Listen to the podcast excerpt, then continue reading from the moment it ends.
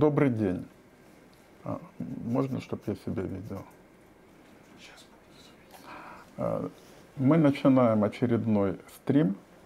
Включились мы чуть-чуть пораньше, поэтому я буду говорить медленно. А, И учитывая, что формат нашего стрима а, стал популярным, и в это дело включились многие мои коллеги, Не хочу их перечислять, потому что пока, видно, буду перечислять, кто-то еще присоединится. Э, И раз мы уже первое, то давайте придумываем, как это дело развивать. И я не буду очень оригинальным вообще, хотя для нашего формата это некоторая нова- новация.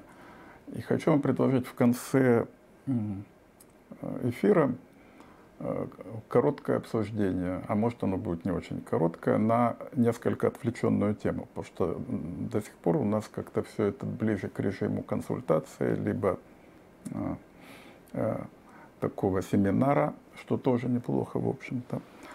А, Вот будем расширять. Я э, в Фейсбуке сделал предложение на отвлеченную тему, является ли юриспруденция наукой.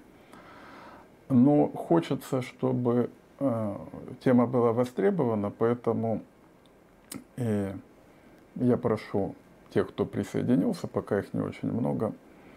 А, И, кстати, вот в этом плане а, наблюдение стримов записи, наверное, имеет свои минусы, потому что вы не участвуете в этом рейтинге. Ну, по крайней мере, я прошу вас, если есть пожелание поговорить на другие темы, сообщать эти темы. Если, э, повторяю, что за тема лекции здесь, кто-то спрашивает, э, является ли юриспруденция наукой. Э, Если есть другие темы, пожалуйста, предлагайте. Если не в этот раз, то в следующий раз мы попробуем об этом поговорить. Приоритет у меня, как я говорил, для тех вопросов, которые заданы были предварительно. Э, Поэтому я должен их э, э, сейчас огласить. Э, И мы их обсудим. Ну, надо выполнять свои обещания. Те, которые были... Вот еще 10 января Роман задавал такой вопрос, как что у нас делать с негатурным иском. В одном случае а, у была застроена часть участка 18 десятых квадратного метра, а, и э, возник вопрос о сносе. Э, Верховный суд э, считает, что, так читаю, лишение юстиции владения частью принадлежащей ей земельного участка размещением чужого строения является достаточным основанием для удовлетворения иска о сносе.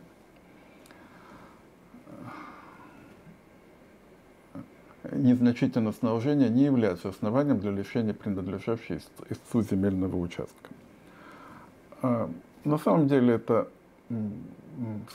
довольно больной, трудный вопрос.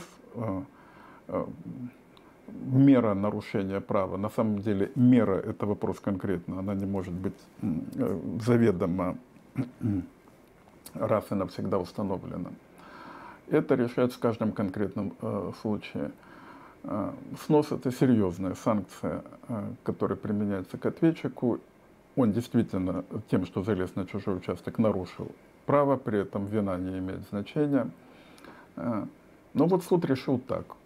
Мы можем, я могу только прокомментировать, что это может быть. И э, ничего здесь не добавишь, потому что практика только складывается, и ну, вот это дело может, э, как и в, в этом вопросе, быть ориентиром. Э, Я бы, может быть, не был согласен с таким решением. Э, Ну, в общем, оно возможно. Другое. Э, Длительное существование возведенной ответчиком самовольной постройки и приобретение сом земельного участка после возведения не может служить основанием для сохранения самовольной постройки на чужом участке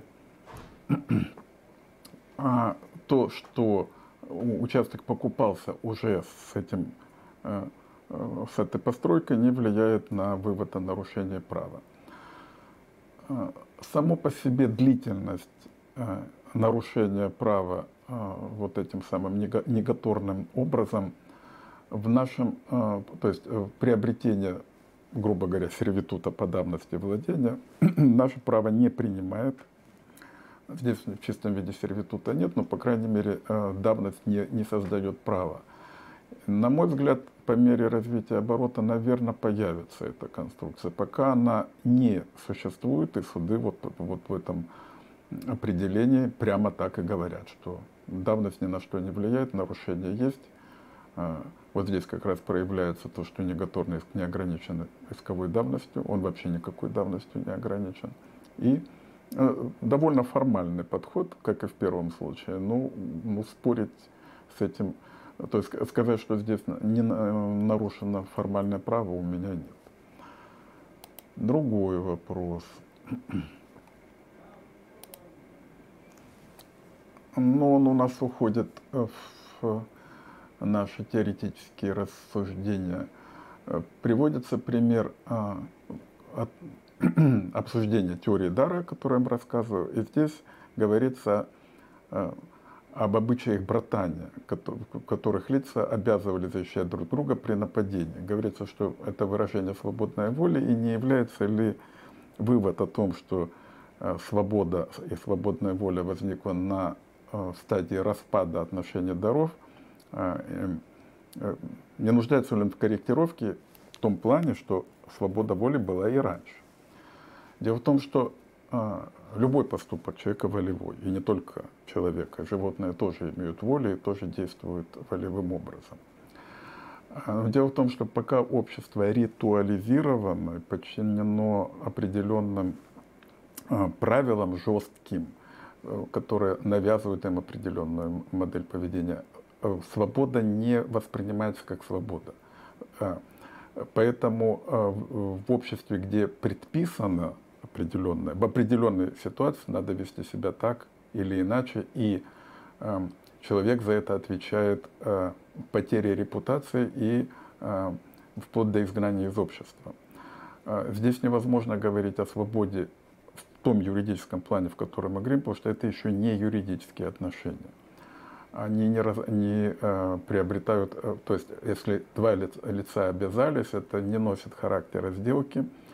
Э, Эм, это вот тот самый жесткий реатулизированный способ. Ну, э, на самом деле вопрос не праздный, не пустой, но я могу э, на него ответить э, следующим, что, например, в восточном обществе возьмите китайское, возьмите конфуцианскую идеологию и это вот ритуализированное общество. Там свобода, возможно, есть как факт, она не является понятием социальным.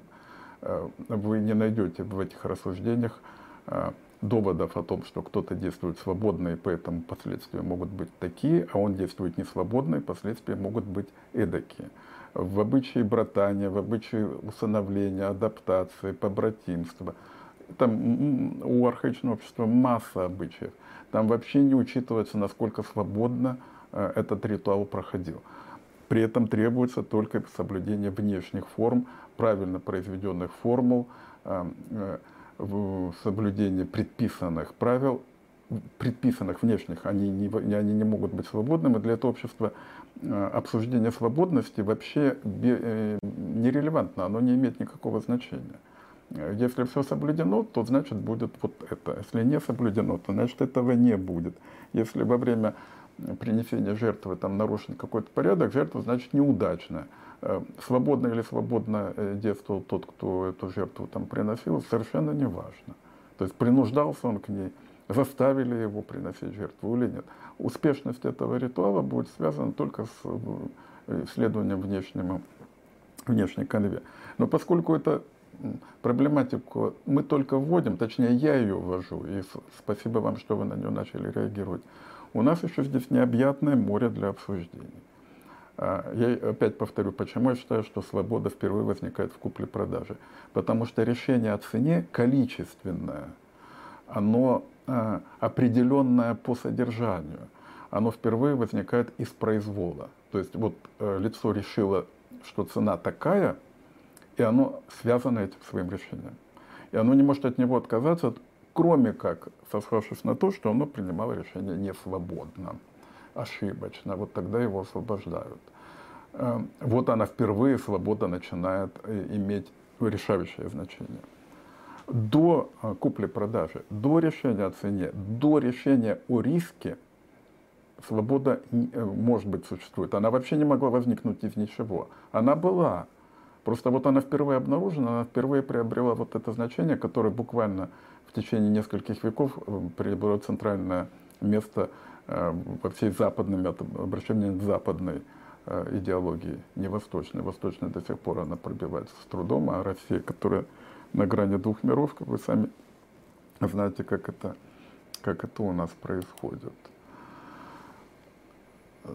Так. Еще вопрос. Между неисправным должником по займу и его родственником было заключено элементное соглашение э, по соглашению родственник получал содержание от неисправного должника. Кредитор оспорил элементное соглашение, оно было признано мнимой сделкой. В ходе судебного следствия было установлено, что элементы фактически получал супруг неисправного должника. Э, то есть по, по доверенности, вероятно, по доверенности от э, э, родственника этого. И деньги не доходили до получателя элементов. И дальше вопрос. Здесь э, фабула более или менее понятна. Вот вопрос показывает как раз э, то, с чем мы имеем дело. Возможно ли из кредитора неисправного должника к фактическому получателю алиментов, супругу, а взыскание неосновательно полученного? Может ли кредитор рассчитывать на взыскание неосновательно полученного напрямую в свою пользу, без требования реституции в пользу неисправного должника, с попытками отобрания у него денег? Ой, вопросы совершенно характерные для нашего уровня правопорядка. Вот если бы их не задали, их надо было бы придумать. Во-первых, неверная квалификация э, решения суда, из которого пошли эти вопросы. Э, по мнимой сделке нет никакого, никакой передачи имущества. Здесь прямо рассказывается, что в ходе судебного следствия было установлено, что деньги фактически передавались. Если фактически деньги передавались, сделка не может быть мнимой. Если имущество фактически передавалось, значит сделка, мож, сделка исполнялась. Обращаю внимание, вот есть такой факт, регистрация. А, право не исключает мнимости. Регистрация не исполнение. А, правда, невозможно в этом убедить людей, которые не очень понимают, что такое вообще договор, что такое его исполнение, что такое регистрация. Но мы еще раз повторю, регистрация не исполнение, поэтому регистрация права не влияет на вывод амнимости. А передача денег – исполнение. Кроме одного случая, на тебе деньги, подержи, потом ты мне отдашь. Вот тогда можно говорить, что не исполнение. Здесь этого не написано, что вот так передавали. Здесь написано, просто передавали. Раз передавали, значит собственность. А раз собственность, это исполнение. А раз это исполнение, то сделка это, скорее всего, притворная. То есть она прикрывает передачу денег иному лицу. А раз она притворная, то применяются правила, относящиеся к притворной. Поскольку у нас неисправный должник, и он передает деньги третьему лицу в ущерб интереса кредитора, то я могу сделать паузу, но вы и так мне уже ответите. Да, сделка оспаривается по 61 статье закона об банкротстве. И никакого здесь возврата нет, и никакой реституции нет. Здесь применяется э, закон о банкротстве, то есть деньги эти уносятся в вносится в конкурсную массу со всеми вытекающими последствиями. И, и ни в коем случае никакой реституции в пользу неисправного должника. Вот э, эта беда у нас уже 25 лет и повторяется, повторяется и, и будет, вероятно, повторяться. Так, я возвращаюсь к вопросам, которые мне пришли. Так. Правильно ли практика исчислять, Александр спрашивает, правильно ли практика исчислять срок исковой давности для взыскания аванса при расторжении договора с даты его расторжения как по кондикции? А, ну, вообще, аванс при расторжении договора э, взыскивается, конечно, не как аванс. Нет иска о взыскании аванса. Вообще такого иска нет. А, для отношений по расторжению договоров обычно э, используется конструкция неосновательного обогащения. Ну, ну, наверное, тогда правильно. Можно ли считать, что кондиция возникает при расторжении? Ну, в законе так написано. А, единственное, здесь правило первого прикосновения. Ой, не знаю, что такое право первого прикосновения. Насколько я помню, текст Гражданского кодекса там такого нет. А, для кондикции характерно, что, точнее, обычно для нее, что ответчик – собственник. А приобретает он имущество по общим правилам. 218 а, статья, если это собственность, то есть, э, но не буду вам пересказывать, как возникает собственность. А, если имущество не его, то кондикция не действует. Кондикция, в отличие от виндикации, ну, старое правило, которое известно всем, но тем не менее повторю. Виндикация «отдай мое», кондикция «отдай твое». Э, политику затрагивать не буду. Спрашивают, буду ли я затрагивать политику, не буду. Как вы относитесь к философии Ницше? Ну, это вот может быть э, отдельным вопросом, но, как говорит Дмитрий Быков, э, не помню, надо перечитать. Поэтому дайте мне время. Ну, в общем, так скажем, когда это с моей книги, да, кстати, по книге, издательство Юрайт вдруг в стремительном темпе издало пятое издание моей книги.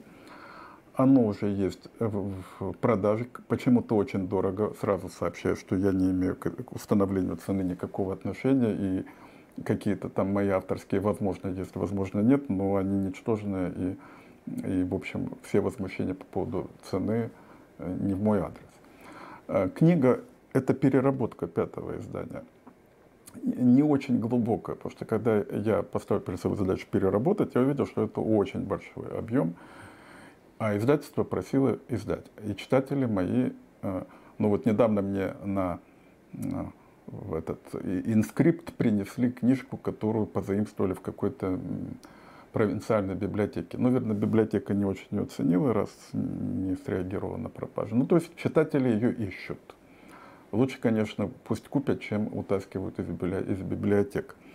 А, читатели просят, издательство просят, ну, в общем, э, я не смог устоять и согласился на издание книжки, которая считаю, что, в общем, она не вполне актуальна. Я сделал там предисловие актуализирующее, довольно большое, страниц 20-25, в котором я оговариваю, по каким пунктам я скорректировал или развил свои взгляды. Еще раз повторяю, э, некрасиво повторять, но вот это вот шутка, которую мне повод часто возникает, что э, крупные ученые не меняют свои взгляды, свои взгляды меняют только очень крупные ученые. Вот я меняю свои взгляды, и, и там вот ну, в этом предисловии написано, какие у меня новые появились, а какие я изменил. Можно вежливо говорить, скорректировал отчасти, э, ну, как в известном советском анекдоте, э, колеблясь вместе с линией партии, отчасти следуя за теми изменениями, которые были в законе и в позициях э, верховных судов, там, где позиции более или менее мной поняты и приняты. Я вот как просто так автоматически за изменением того, что говорит Верховный суд, не следую. Какова продолжительность лекции? А мы рассчитываем на 2 часа, но, может быть, немножко выйдем за этот лимит. Какие обеспечительные сделки в современном гражданском обороте наименее распространены и почему? Этот вопрос скорее по социологии права. Сейчас некоторые ей занимаются. Я не знаю. Не, наверное, вот как-то вопрос за пределами моих интересов. Ну, у меня здесь поступило несколько вопросов. Я сейчас к ним, наверное, вернусь. Я хотел ответить на вот такие, которые пришли, чтобы как-то разогнаться. А здесь у меня, вероятно, это будет э, тема для более или менее длинного спича. И э, сразу предупреждаю, что, скорее всего, я не исчерпаю э, всех аспектов этого вопроса. Вот э, Семен Войтов, он мне э, писал на почту и такую, и другую. Давайте я полностью прочту его вопрос. Э, Евгений Крашенинников в, в своей работе седьмого года, он уже покойный, к сожалению, выделяет такие распорядительные сделки, как уступка права требования, зачет, прощение долга, обременение вещи ограниченным вечным правом, дереликция, отмена полномочий, выбор предмета исполнения в альтернативном обязательстве. Если, по вашему мнению, данная сделки не является распорядительной, то к какому категории вы их отнесете? Первый вопрос. Второй. Как вы можете прокомментировать статью 11.06 ГК? А, можно ли заявление сторон договора купли-продажи недвижимости в реестр признать распорядительной сделки на том основании, что такое обращение может быть оспорено по мотивам порока воли? Согласно ли вы с точки зрения, согласно которой, начиная э, с обзора вас и постановления пленума 2017 года по э, сессии 21 декабря 2017 года номер 54 в практике проводится принцип разделения на обязательственную распорядительную сделку. Как вы оцените возможность уступки будущих требований? Возможно ли прощение долга деликтного, а не договорного назвать распорядительной сделкой на том основании, что простить долг может только потерпевший, то есть лицо, обладающее некоторой распорядительной властью? Можно ли утверждать, что никто иной, кроме данного кредитора, не может простить долг именно потому, что не обладает распорядительной властью? Большое спасибо, что хотя бы распорядительная власть в кавычках пишется. Можно ли считать эмансипацию и делегицессию в римском праве распорядительными сделками? Можно ли в договоре купли-продажи акций назвать передаточное распоряжение распорядительной сделкой, поскольку она оторвана от договора купли-продажи и может быть оспорена в самостоятельном порядке?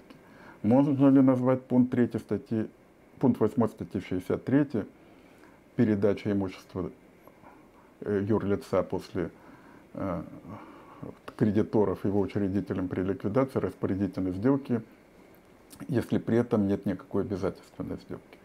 Возможно ли утверждать, что норма пункта 1 статьи 174.1 указывает на наличие в нашем правопорядке распорядительных сделок, поскольку запрещает именно распоряжение арестованным имуществом?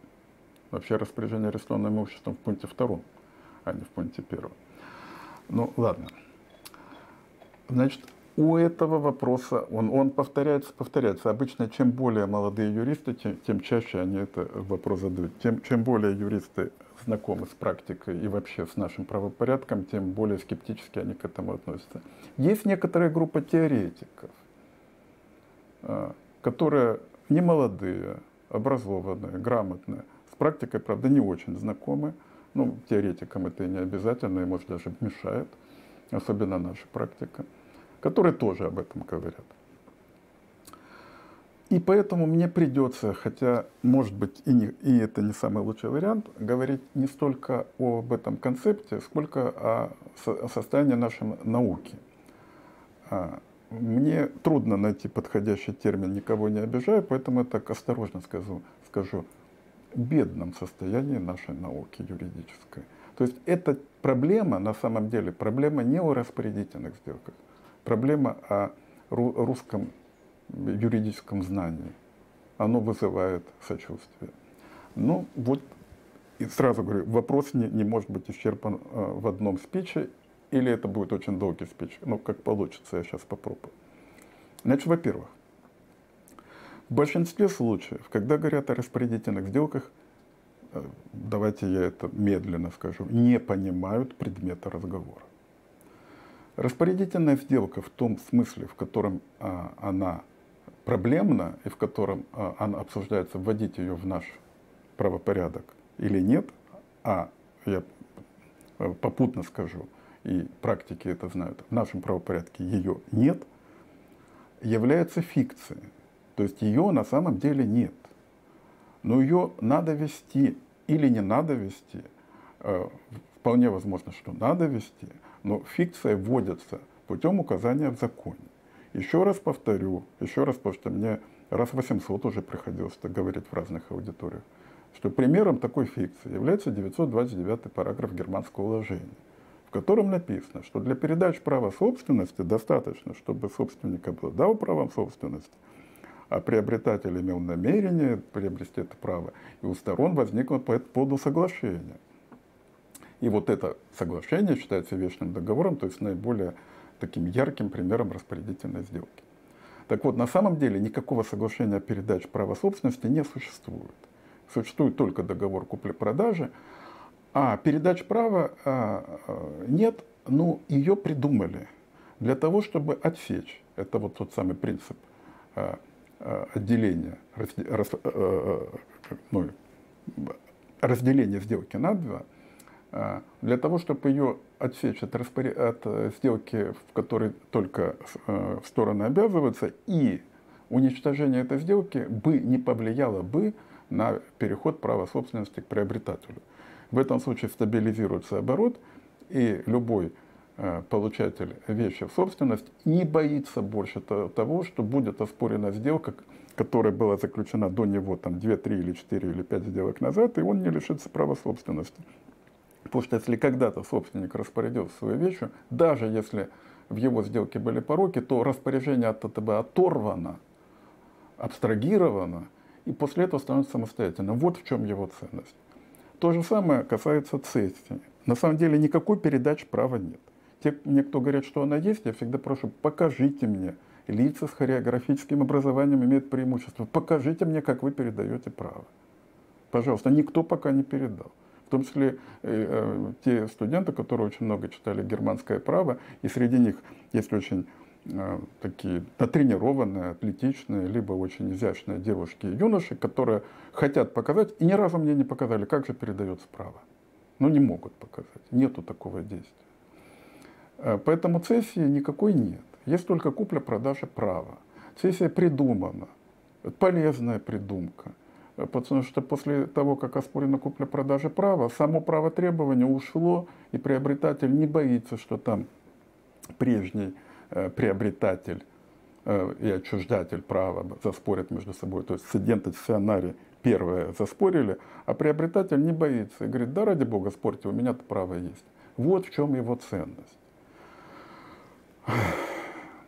Забывают об этой ценности и начинают придумывать Э, первое, э, э, первый вариант придумок состоит в том, что давайте обнаружим в нашем праве, в котором нет распорядительных сделок, что они все-таки есть. Это напоминает, вот есть, знаете, такая игра в метро, ей занимаются или вообще досужие люди, когда там есть какой-то такой запутанный рисунок, изображающий лесную чащу, а в нем можно, надо найти лесу, волка, зайчика, если долго присматриваться и обладать известной фантазией, то они могут быть найдены. И тот, кто их находит, он, у него меткий взгляд. Так вот, пытаются в нашем праве найти распорядительные сделки. И это и рядом это упражнение происходит. Но дело в том, что не в том, чтобы их найти. Их не надо находить. Как только их придумали, они будут в каждом случае. Ведь в чем смысл распорядительной сделки?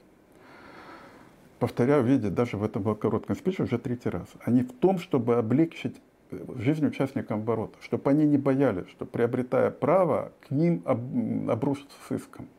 То есть любая сделка по распоряжению правом собственности или правом требования должна сопровождаться распорядительной, как только мы признаем, что они нам нужны.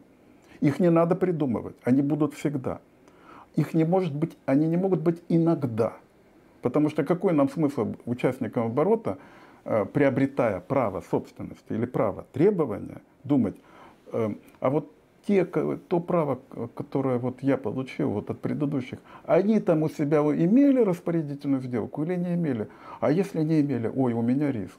То есть, если я приобрел, я спокоен. В нашем правопорядке она есть, она меня защищает, все. Я всех, как говорится, посылаю подальше. Если она бывает иногда, она не нужна вообще. Тем более, что фикция не может бывать иногда. Фикция вводится законом императивно. Ведь в 929 параграфе не написано, что стороны могут не согласиться о передаче права собственности. И германский правопорядок не знает таких договоров купли-продажи, где бы стороны не договаривались о передаче права собственности. Давайте возьмем движимых вещей, а то мне сразу скажут, а вот можно продать участок, а потом не сходить в земельную книгу. Дело в том, что раз, э, вечный договор, он есть и в движимых вещах. Так вот, вы не можете купить, я не знаю, брелок для ключей и не договориться о передаче права собственности. Более того, любой немецкий юрист вам скажет, что масса людей даже не знают, что они заключают вечный договор, а на самом деле они его заключают.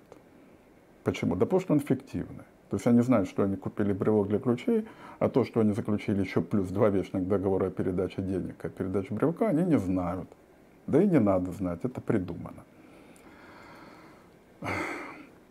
Теперь возвращаемся к вопросам. Я буду еще раз к этому общему рассуждению возвращаться, но к вопросам. Распорядительные сделки, которые выделял Крашенинников. Германист, очень культурный юрист, один из лучших цивилистов – Э, своего времени. Уступка права требования, зачет, прощение долга, обременение вещи ограниченным вечным правом, дереликция, отмена полномочий, выбор предмета исполнения. Что это за сделки? Да можно их называть как угодно. Э, э, кроме уступки права требования, о которой я уже говорил, они существуют. Это сделки. А, они не связаны ни с каким предыдущим обязательством. А, таким образом, что если обязательство это падает, то встает вопрос об их судьбе. Ведь смысл распорядительной сделки это ее абстрагирование, она отрывается. От чего отрывается э, зачет, господа? От чего? Раньше были обязательства. Э, если эти обязательства э, оказались недействительны, вы можете спасти зачет? Ну-ка ответьте мне, вы можете спасти зачет? То есть я вам должен 25, вы мне 20, мы зачитываем 5. А я вам не должен 25. Вы можете спасти зачет? Нет, не можете. А какая же это распорядительная сделка? Надо мне продолжить.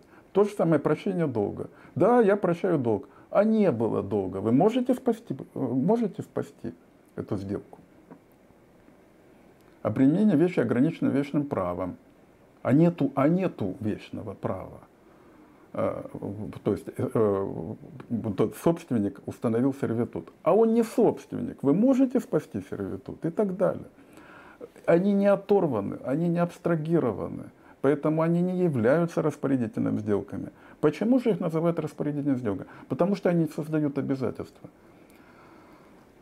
Господа, дорогие мои слушатели, то, что распорядительная сделка не создает обязательства, это проявление ее фиктивности – Раз она эффективна, она, конечно, не может создавать обязательства. Но это не означает, что все сделки, которые не создают обязательств, такие же фикции. Есть масса сделок, не создающих обязательств. У меня есть книжка о сделке, в которой я вообще целую главу написал о том, что, э, которую посвятил тому, э, чтобы доказать, что является глубоким заблуждением мнение, мнение, это, заблуждение что любой договор создает обязательства. Не создает договор обязательства. Договор создает связанность. Иногда она приводит к обязательству. Но непосредственно обязательства не являются э, следствием договора. И как раз вот эти примеры, которые приводят Крашенинников, они доказывают, далеко не все сделки создают обязательства. Ну, я согласен с этим, но это не означает, что они распорядительны. Ценность распорядительная, ее смысл – ее место в правопорядке стоит в том, что она отрывается и имеет свою собственную судьбу, отрывается она за счет э, того, что с фикцией это можно сделать. С реальной сделкой это сделать гораздо труднее. Поэтому вот уступка права требования, это может быть распорядительной сделкой. Только в нашем кодексе она не абстрактная. Я в свое время писал, тогда, когда многие из вас еще э, не то что университет, еще и школу не окончили, а некоторые еще и не начали. Очень давно я писал.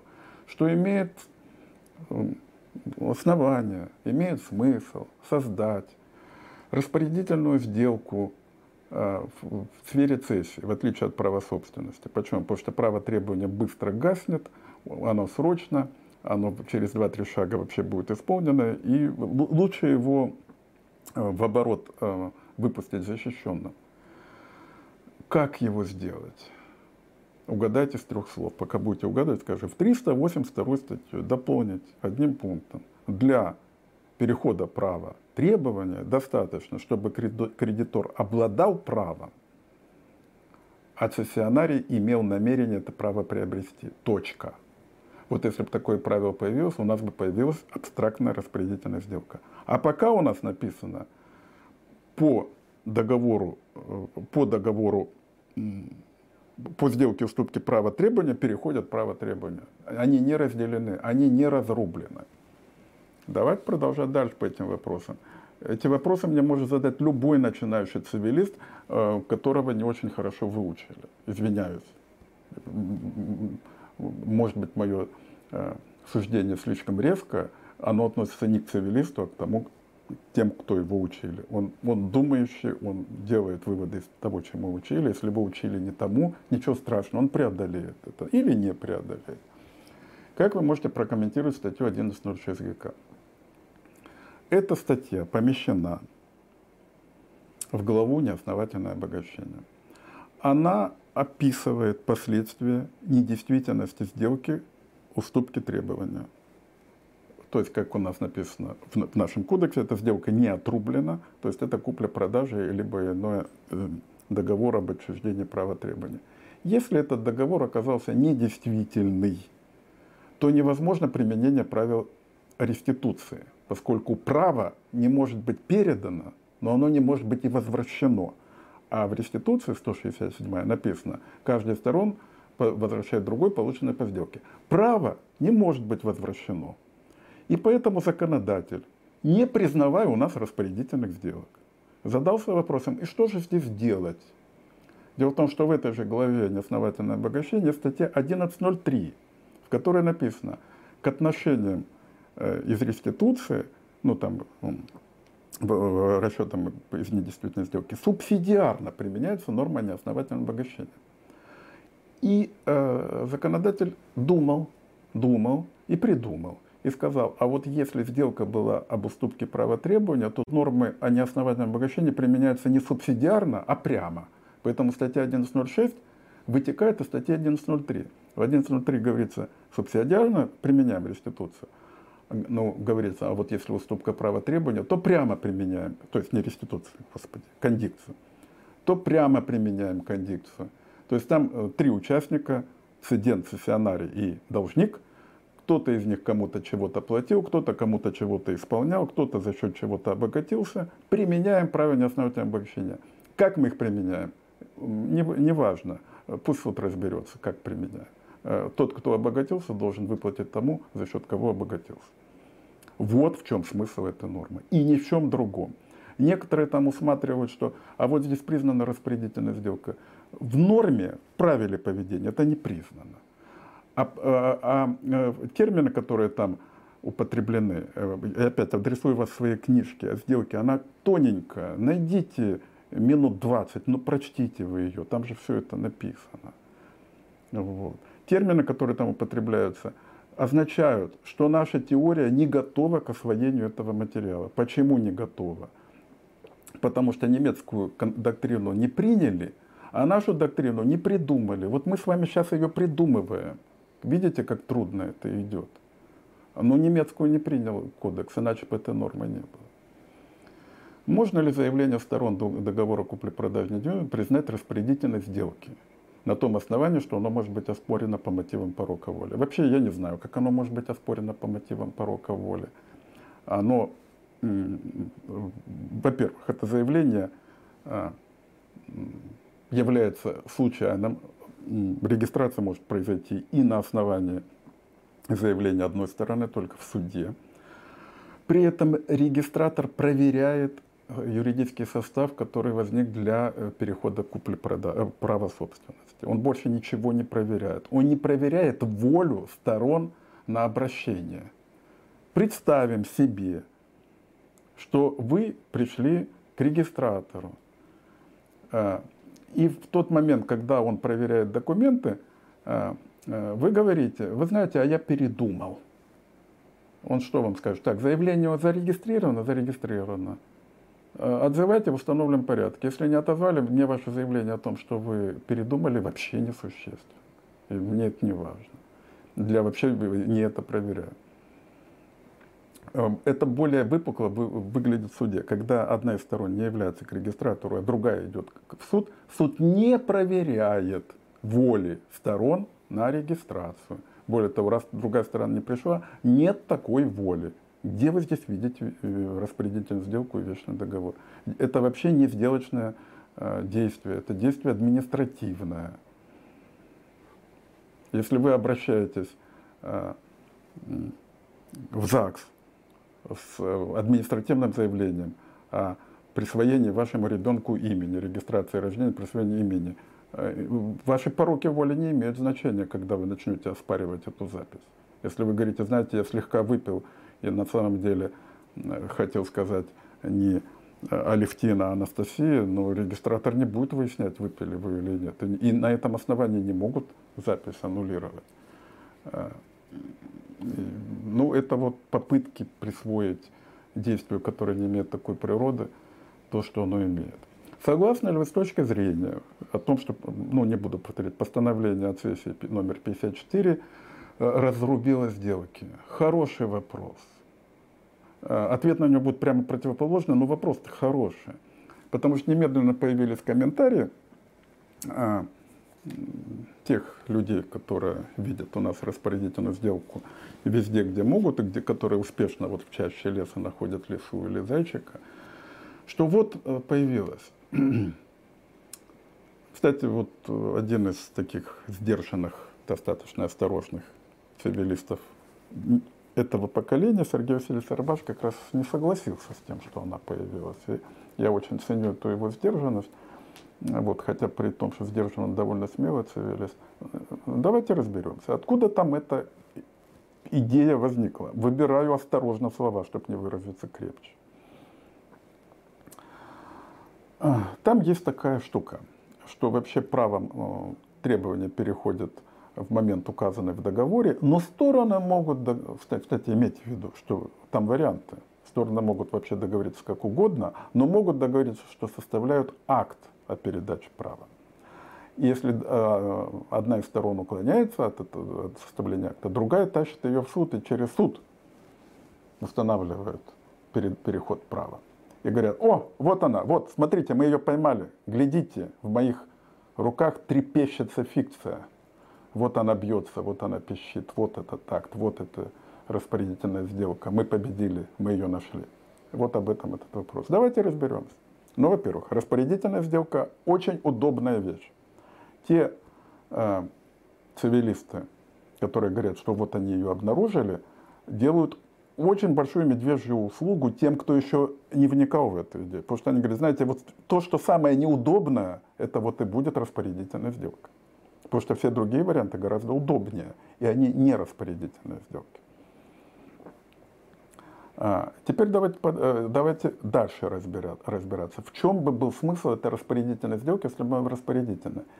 Если бы дальше написал нам пленум, у которого 54 номер, то есть это очень умный пленум. Он уже 53 постановления принял, очень мудрый, это 54 -е.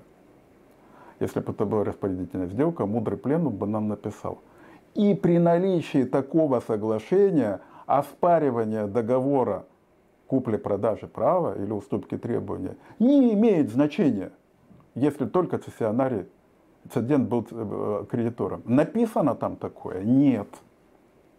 Если он действительно оспорил договор, и договор признан недействительным, кто из вас сейчас осмелится сказать, если был акт, то акт спасет договор? Хоть кто-то из вас, у кого есть здравый смысл, сможет это сказать? Вот вы адвокат. К вам приходит кто-то и говорит, я уступил право требования. Точнее, мое право требования уступлено. Но вот смотрите, сколько здесь нарушений. Вот, вот, вот, вот, вот. Э, суд признал сделку недействительной. Мой должник, тем не менее, не хочет мне исполнять и говорит, подожди, ко мне пришел ну, кто-то, предъявляет договор э, купли-продажи права требования. Э, и говорит, ты знаешь, суд его признал недействительным. Но это ерунда, видишь, мы же акт составили передачи права. И вы что, как адвокат скажете, ну знаете, если акт составлен, ничего не поделаешь. То, что договор признали недействительным, ерунда. И кому вы дадите совет? Кому надо исполнять? Первому кредитору или второму кредитору? Но если вы скажете э, второму кредитору, то ваша адвокатская практика будет очень короткой и печальной. Вот в чем ответ на этот вопрос. Распорядительная сделка, она не от того, что суд обнаружил пленум какое-то еще действие, а в том, что он их отрубил друг от друга и сказал, второе действие становится независимым по отношению к первому. Суд а пленум ничего подобного не сказал, не имел в виду, и такой практики нет. И пока пленум этого не напишет, или закон, ее не будет. Хорошо это или плохо, это другой вопрос. Но нам надо сначала разобраться с тем, что есть а не с тем, что нам хочется, и с тем, что нам рассказывают люди, которые не, не, не консультируют вот таких э, э, цидентов и кредиторов, э, и не, не несут ответственности за неправильный ответ. И вот они э, студентов учат тому, за что потом студентов могут с работы выгнать. Следующий аспект этого момента. Представим, что вы приобретаете право требования, которое раньше было предметом сессии. Вам существенно был там акт приема передачи права или нет? Он, кстати, там почти всегда был, а иногда и не было. Нет, для вас существенно, является ли кредитор, от которого пошло это право требования, действительным кредитором. А вот что в постановлении пленума действительно сказано, и чем оно является переворотом, ух, я об этом писал, но что ж делать? А, повторяюсь оно является переворотом в том, что оно впервые сказало, что если продано чужое право требования, не принадлежащее кредитору, стороны должны исполнять сделку. То есть стороны, которые распорядились не тем, что положено, я их называю стороны продажи чужого, не могут больше свое нарушение правопорядка обращать себе на пользу, как это происходило до 54 постановления и одним из основных аргументов в пользу того, что надо вести распорядительную сделку. И я с ним согласен был. И я, правда, там обоснованно начал, но я согласен с этим был аргументом. Что надо их вводить для того, чтобы при продаже чужого э, стороны сделки не ссылались на то, что сделка недействительна, и э, не отказывались от ее исполнения. Потому что по логике разделения сделки мы обязались, должны исполнить. А то, что мы не выполнили вечного договора, ну, это, это вот не влияет на сделку. Так вот, пленум все перевернул наоборот. Он сказал, если вы продали чужого, то ваше обязательство сохраняется. Вы не можете его оспорить. Но он при этом не сказал, что это потому, что сделка разделена. Он просто сказал, ничтожно и все. А исполнять должны. Вот что он сказал. Я это оценил. Я через год написал статью, которая называется так «Продажа чужого» и называется, которая сказала, что вот наш правопорядок нашарил свое собственное решение. Почему это большой интересный вопрос, но только для людей, не зашоренных вот этим концептом распорядительной сделки. Это действительно интересно, почему наш правопорядок нашел свое решение, но оно свое. И оно не состоит в разделении сделки на две части.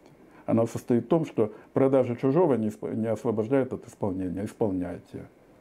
Все, тот же самый э, эффект, который главный был, главное преимущество э, разделения сделки на две, наш правопорядок, причем не концептуально. Ни одной теоретической работы не было написано, э, на которых 54-е постановление сносится. Мотивация, которая там есть, просто у меня нет цензурных слов, ну, я скажу, неубедительно. А выводы вот такие, которые надо принять. Как вы оцениваете возможность уступки будущих требований? А что здесь? Какая? Ну, как вы возможность уступки будущих? Да, извиняюсь, мне здесь говорят, что я все время смотрю на экран. Но дело в том, что у меня на экране слова, а мы люди слов. Я смотрю на слова. Мы не актеры, мы не смотрим в зал. Извиняюсь. Как вы оцениваете возможность уступки? Здесь нет проблемы. Будущие права Э, это нормальная сделка. Сам по себе возможность этого вопроса возникает из того, что каждый договор должен создавать обязательства. Нет, договор создает связанность. Поэтому для распоряжения будущими правами нет никаких препятствий. Связанность возникла, обязательств нет. Нормальный договор, проблем нет. Я об этом писал. Возможно ли прощение долга назвать распорядительной сделкой? Я не вижу смысла. А зачем его называть распорядительной сделкой? Ну это просто сделка. От того, что вы назвали распорядительной, что изменилось? Какие нормы ГК вы смогли, можете применять, а какие не можете? Если вы назовете просто сделка или распорядительная сделка? Вот как только мне это объяснят, я отвечу на этот вопрос. Я его оспариваю как сделку или признаю как сделку. И мне этого достаточно. Распорядительной сделки нет у нас в главе 9 ГК о сделках. Э, и придумывать еще распорядительную сделку не нужно, потому что у нас, это вот еще один аспект этой темы, э, у нас примерно 800 или 600 или 1000 нерешенных проблем российского права. У меня вот такая толстая книга о собственности. Некоторые из вас ее видели. Там на каждой проблеме, на каждой странице новая проблема. Часть я их решаю. Большую часть только нащупываю. Они российские, они наши, их надо решить.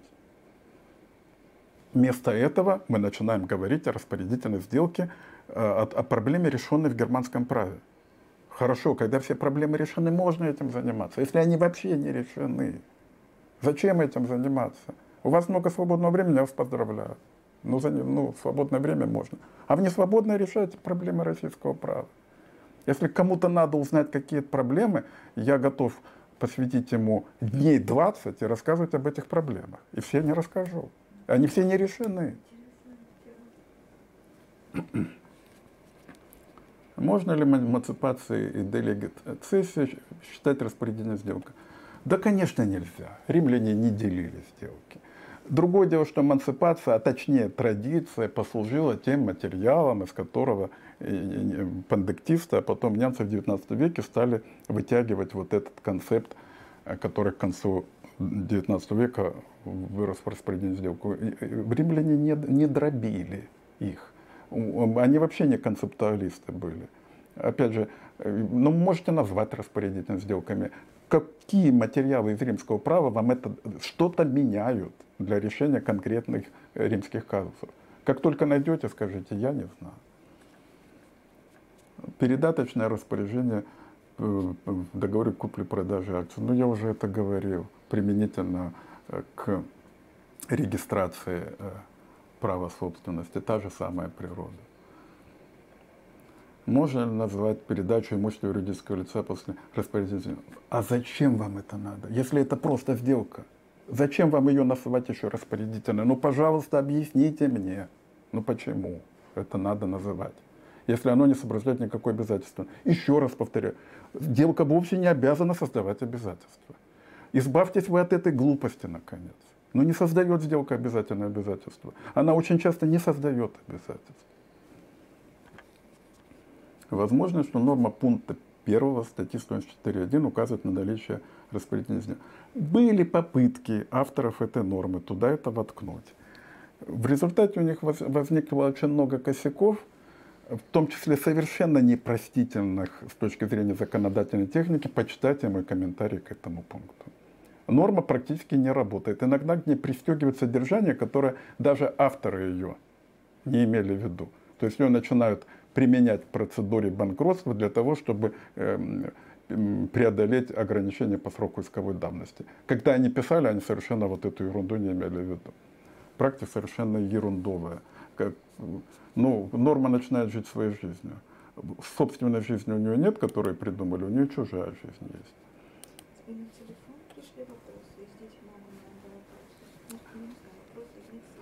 Так. Давайте, это я вам объ... очень немного говорил о распорядительной сделке. Давайте я закончу вот э, анекдотом.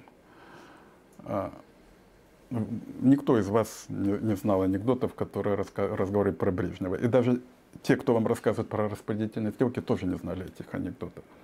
Он как-то встречался с Индирой Ганди. Она тогда была жива, и он потом своим помощникам говорит, поговорил с Индирой Ганди, очень умная женщина. А, а, и вот, вы знаете, вы мне здесь вот нарисуйте вот такое пятнышко. Они говорят, Леонид Ильич, ну а зачем вам это пятнышко? Да понимаете, она говорит, Леонид Ильич, все у вас хорошо, только вот здесь не хватает. Вот нарисуйте мне это пятнышко. Так вот, все у нас хорошо, только распределительных сделок не хватает. Вот нарисовать их нам вот здесь надо, потому что вот как раз здесь их и не хватает. Извиняюсь, если кого-то обидел. Так.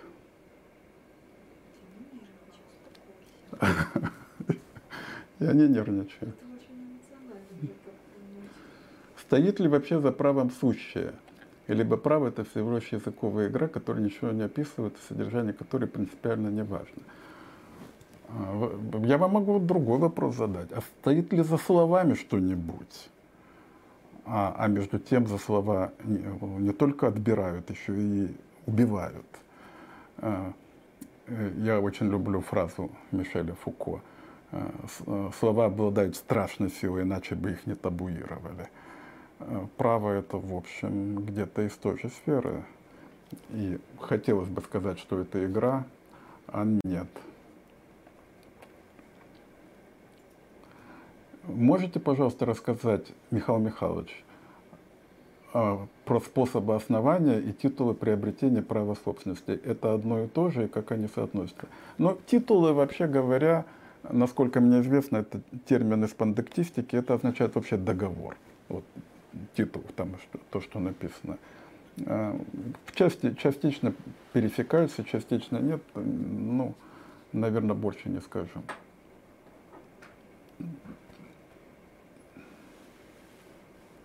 идея с распорядительной сделкой окончательно победит наши науки, уже ничего не сделать, чтобы остановить ее распространение. Дело в том, что пока наша наука находится в таком удручающем положении, э, надо задать иначе вопрос. Что надо сделать, чтобы не умерла наша наука? Э, распорядительная сделка один из э, симптомов, которые вообще у больных переводят их в реанимацию – Э, надо лечить, я не знаю. Возможно, не вылечим ее, возможно, на этом все и закончится. Потому что очень много, очень много проблем, которые решать некому, и наука просто несостоятельна. А, она не может решить проблемы, она решает то, что не является проблемой, а то, что является проблемой, она не в состоянии. Беда совсем.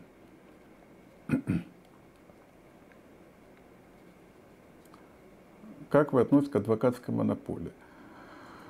Я всегда положительно относился к адвокатской монополии. И очень был а, разочарован, когда Конституционный суд ее зарубил, ну, сколько там, 18 или 19 лет назад. Тогда еще КС был относительно, не то что независимый, но как-то как решал, и не все его решения были предсказуемы. Вот это для нас было а, удручающим решением. А,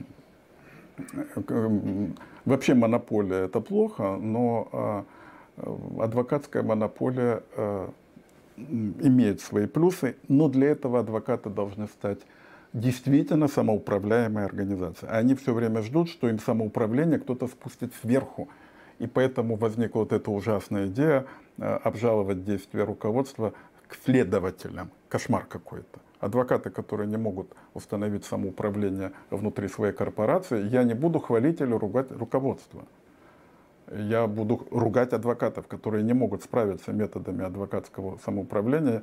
Конечно, наверное, не заслуживают монополию. В общем-то, решение КС было постановление тогда такое, что таким адвокатам монополия не, не нужна, точнее, они ее не заслужили. Вот дело в том, что надо заслужить. Но если не заслужит, то это будет достаточно неудачная конструкция.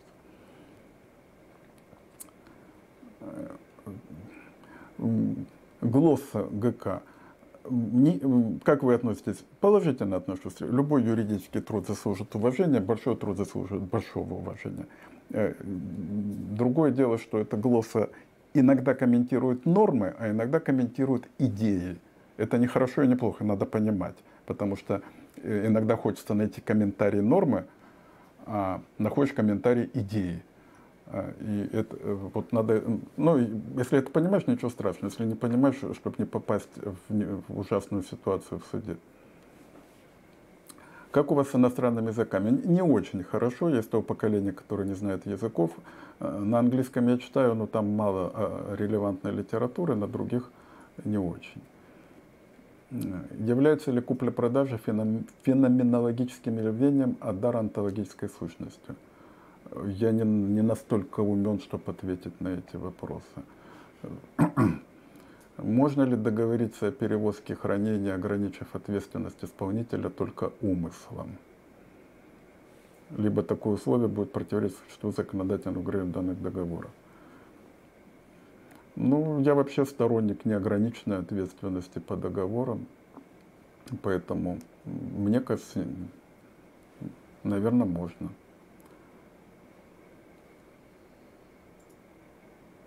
Профессор Карапетов назвал в ходе встречи Еруха обсуждение прецедента ВС дискурсом. Вы присутствовали в против методологической ошибки. А реален дискурсивный метод науки гражданского права. Тоже очень умный вопрос. А да, это то, того, того же самого Иван, Иван Иванов. Значит, э, дискурс, вообще говоря, можно понимать и переводить как просто речь, рассуждение.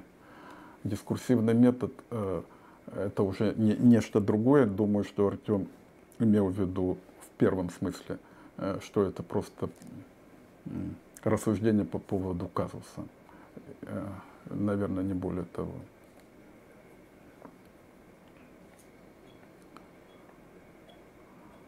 Так. А если на момент регистрации перехода права продавец уже умер?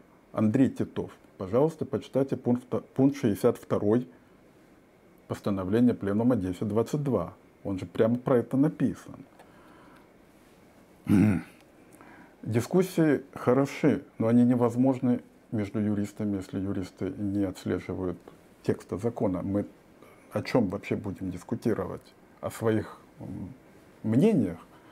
Пункт 62 говорит, что если умер, значит суд будет устанавливать точно так же, как и при отказе явиться за регистрацией. Суд, суд проверит, там написано в 62 пункте, э, имеется ли состав, то есть э, передана ли недвижимость и оплачена ли. Если это состоялось, регистрация перехода права состоится. Точно так же. Первый раз вижу, как вы выглядите. Ну, а я, а я, Александр Сидоров, а я вас так и не увидел. Спасибо вам за право собственности. Очень помогал в академии. Спасибо и вам. Как вы считаете, каких ограниченных вечных прав не хватает ГК? Ну, в ГК вообще их практически нет. Я считаю, что самое важное – это право застройки – ну, вообще это не моя тема, хотя мне иногда приписывают, что я специалист по вечным правам. Нет, мне она кажется достаточно простой и неглубокой. И, честно говоря, она у меня, э, э, так скажем, азарта не вызывает. Это тема, которая требует такого, ну, извиняюсь за, может быть, сексизм, женского подхода, то есть детального, глубокого, основательного и без претензий на создание Э, головокружительных теорий.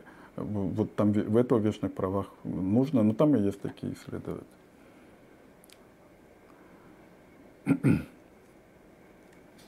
Возможно ли условие о том, что при э, условия договора, что если э, заказчик не оплатит оператору, то это требование автоматически уступается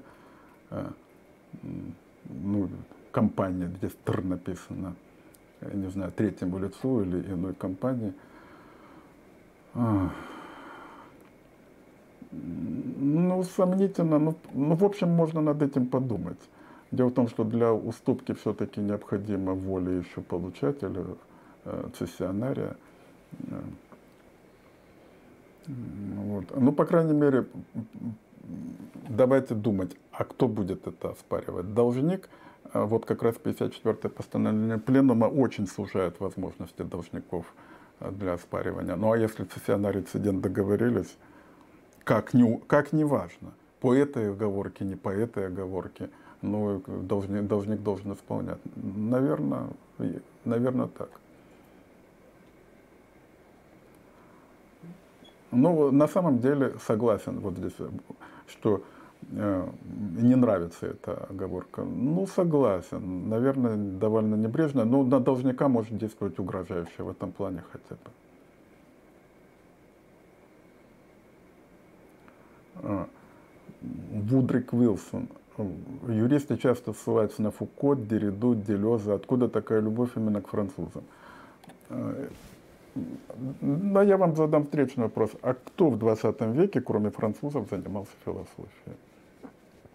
Мне они во многом, мне они кажутся при их блеске, при их, эм, ну вот, просто феерии. Они мне не кажутся э, достаточно глубоко решившими многие вопросы, но они хотя бы к ним подходили. А, э, а, кто, а, а, а кто кроме них? Я не знаю. Поэтому приходится читать их. Ну и у них уже э, иссякла уже философия. Вот это Фуко, Деррида, Делес. Э, это все в конец 20 века. Уже в начало 21-го никто не перешел.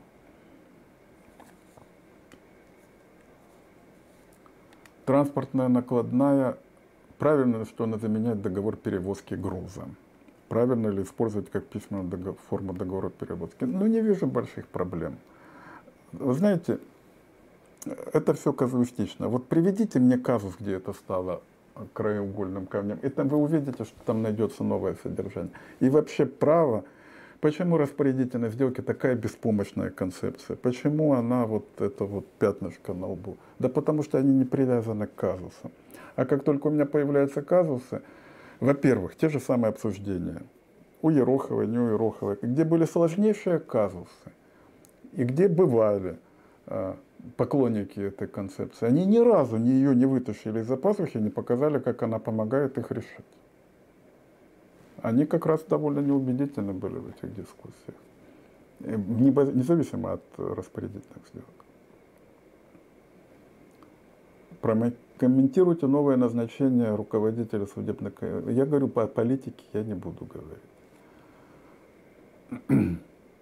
Верите ли вы в правосудие в российской судебной системе? Ну, остается только верить, потому что разумных оснований так полагать нет.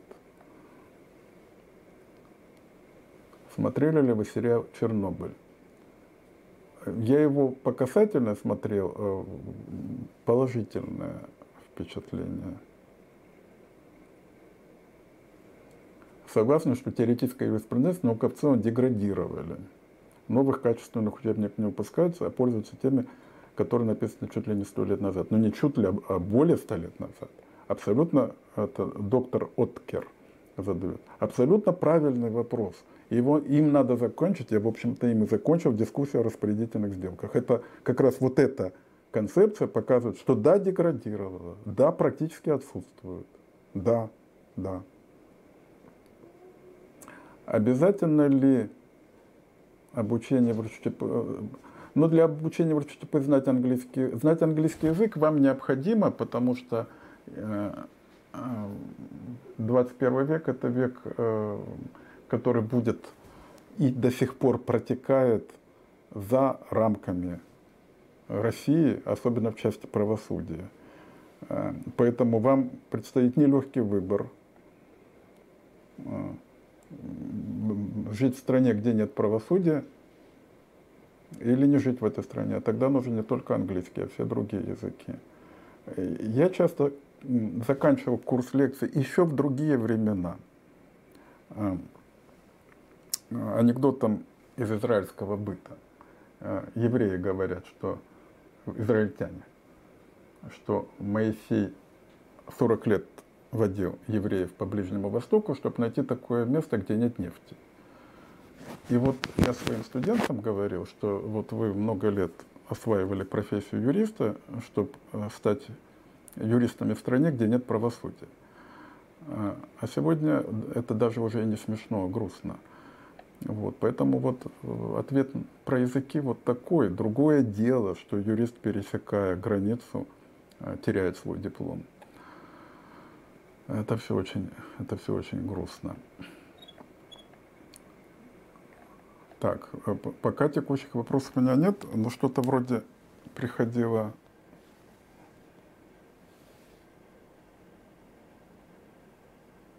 А, вот у меня еще вопрос. Прекращается ли право залога здания, если земля под зданием была временно выведена из залога, но так в него обратно и не вернулась? Третье лицо, покупатель здания и участка, потребовал через суд признать недействительным договор залога здания с момента погашения записи залога. Суды первой апелляционной инстанции с ним согласились.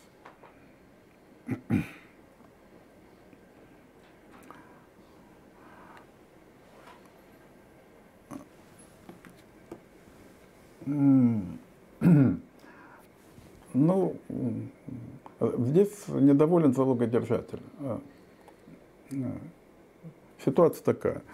А, у него в залоге было здание вместе с участком. Должник сказал, что давайте продадим здание, но для этого надо участок вывести из залога, чтобы не было препятствий. Он на это пошел, а потом его должник, видимо, обманул и теперь требует вообще признания. То есть участок вывели из-под залога, пошли к регистратору и написали заявление о прекращении залога. А потом э, залогодательство спорет залог здания. Ну что здесь скажешь? Ну договорились э, аннулирование залога. По каким причинам?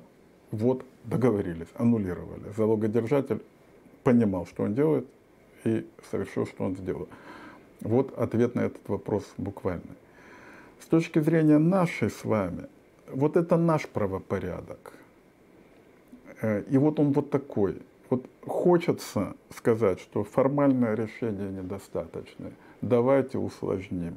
Давайте попытаемся связать эти сделки. Э, давайте попробуем э, все-таки признать связанным этот. Суды на это чаще не идут, они стоят на формальной позиции. Это, кстати, одна из причин, по которой правопорядок наш не хочет принимать распорядительных сделок. То есть они э, требуют более высокой степени э, ответственности и формальности. Он их не принимает, хотя, я опять говорю, для цессии я бы считал, что они приемлемы. Но не я, а правопорядок их не принимает. Что касается меня, у меня все время одна и та же позиция, которую все время неправильно излагают. Я не против распорядительных сделок. Я против того, что а. их и отыскивают в нашем праве, в котором их нет, и б. им уделяют внимание, которое они совершенно не заслуживают. А внимание заслуживает масса других проблем, которым мои коллеги то ли не способны, то ли не хотят а, а, принимать а, участие в их решении. А хотелось бы, чтобы вы их решали. Расскажите про абстрактные каузальные сделки. Не могу понять их значение. Ну, боюсь, что я ничего не добавлю э, к тому, что пишется в учебниках. Абстрактное не может быть э, оспорено, каузально оспаривается э, не, не знаю, если, опять же, давайте вот, давайте казуистически, если есть конкретная ситуация, давайте обсудим. Это вот право так изучать. Что такое дигесты? Почему они такие мощные? Почему они такие глубокие? Потому что это размышление не над законом, он там закон 12 таблиц, его вообще там на пяти страничках можно изложить, а это над казусами размышления именно размышление над казусом делает юриста юристом.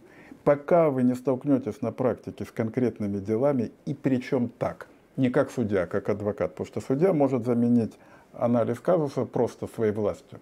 Сказать, да, вот я так считаю. А адвокат обязан его добраться до самой глубины и найти единственное решение. Кстати, любой, кто говорит, что у этого ситуации есть два решения, это плохой юрист.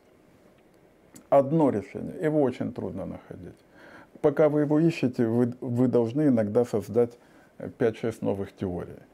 Это, знаете, как э, пока э, в физике ставят э, какой-то опыт, они вынуждены создать 5-6 новых приборов. Для создания этих новых приборов они должны создать новые теории, разработать их. И, и так, так, юристы, в общем, примерно по тому же пути, только работают только со своей головой. И вот только в казусах мы находим глубину пока мы порхаем по верхам, ну вот э, настоящего права нет. Чем экономический анализ права отличается от марксизма? Вопрос уместный. Я на него сходу ответить не могу. мне, конечно, близка идея, что у права есть самостоятельность.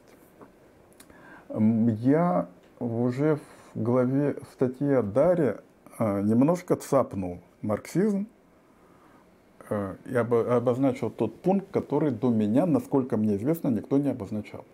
Что самый глубокий вывод Маркса и самая сильная его посылка связана, господа, с нашей проблемой, со сделкой. Маркс сделку отрицает. Он отрицает цену.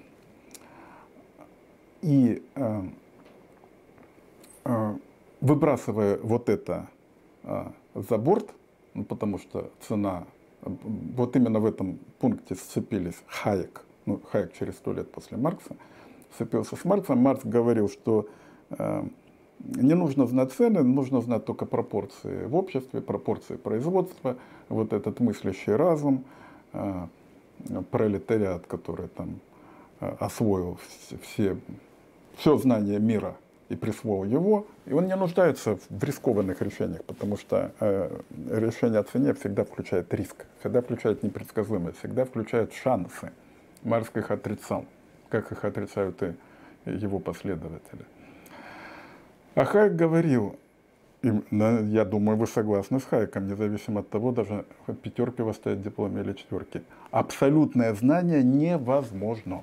В принципе, недостижимо. Не, не Знание всего не может быть.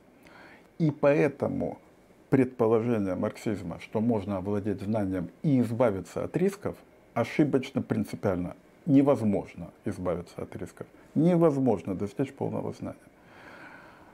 А как только мы начинаем экономический анализ права, мы исходим из каких-то пропорций, из каких-то не вытекающих из права соотношений. К этому надо подходить э, более основательно. У меня, э, но я один, господа, я жду от вас помощи. Я не могу все проблемы исследовать параллельно. Говорю, вот у меня в книге о собственности, она где-то тысячу страниц, и на каждой странице ставится, а иногда решаются одна-две проблемы, значит, уходило тысяча. Но я не могу. Распорядительные сделки не моя проблема, они вот мухи, которые жужжат. А, вот это одна из проблем, экономический анализ права. У меня, наверное, руки не дойдут до нее.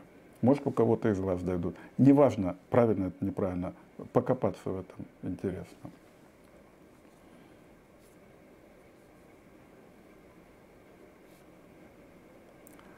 В ГПК внесли поправки, согласно которым нельзя обжаловать определение об оставлении без движения. Не является ли прямым вмешательством в позицию ИСА? Например, ошибочное определение обжаловать нельзя. Ну, наверное, можно, но процесс у него свои правила. Я не процессуалист, хотя часто э, мне не хватает, когда я начинаю сам решать процессуальное проблема по, по, по ходу раз, там, моих каких-то legal opinions, я вижу, что процессуалистов у нас удовлетворяющих меня не хватает, и очень многие вопросы либо не глубоко изложены, либо не мотивированы. Но я не могу сказать, что я готов их заменить, наверное, нет.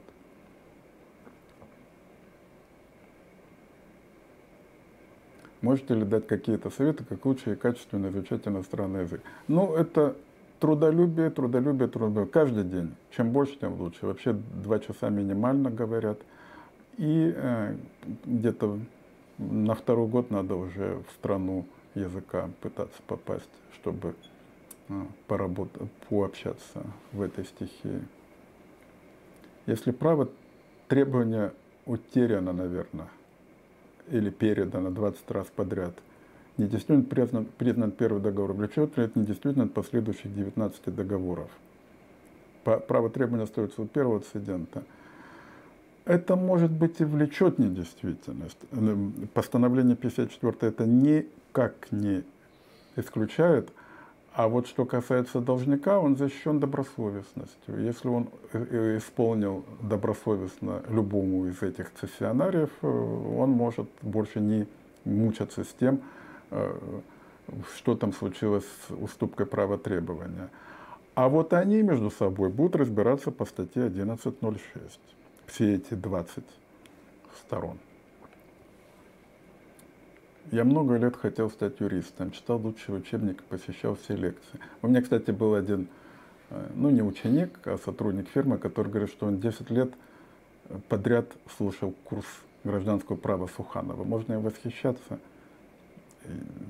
Я не заметил, то есть если бы он мне это не сказал, я бы сам это не заметил по его а, работе. Но тем не менее, он заслуживает уважения.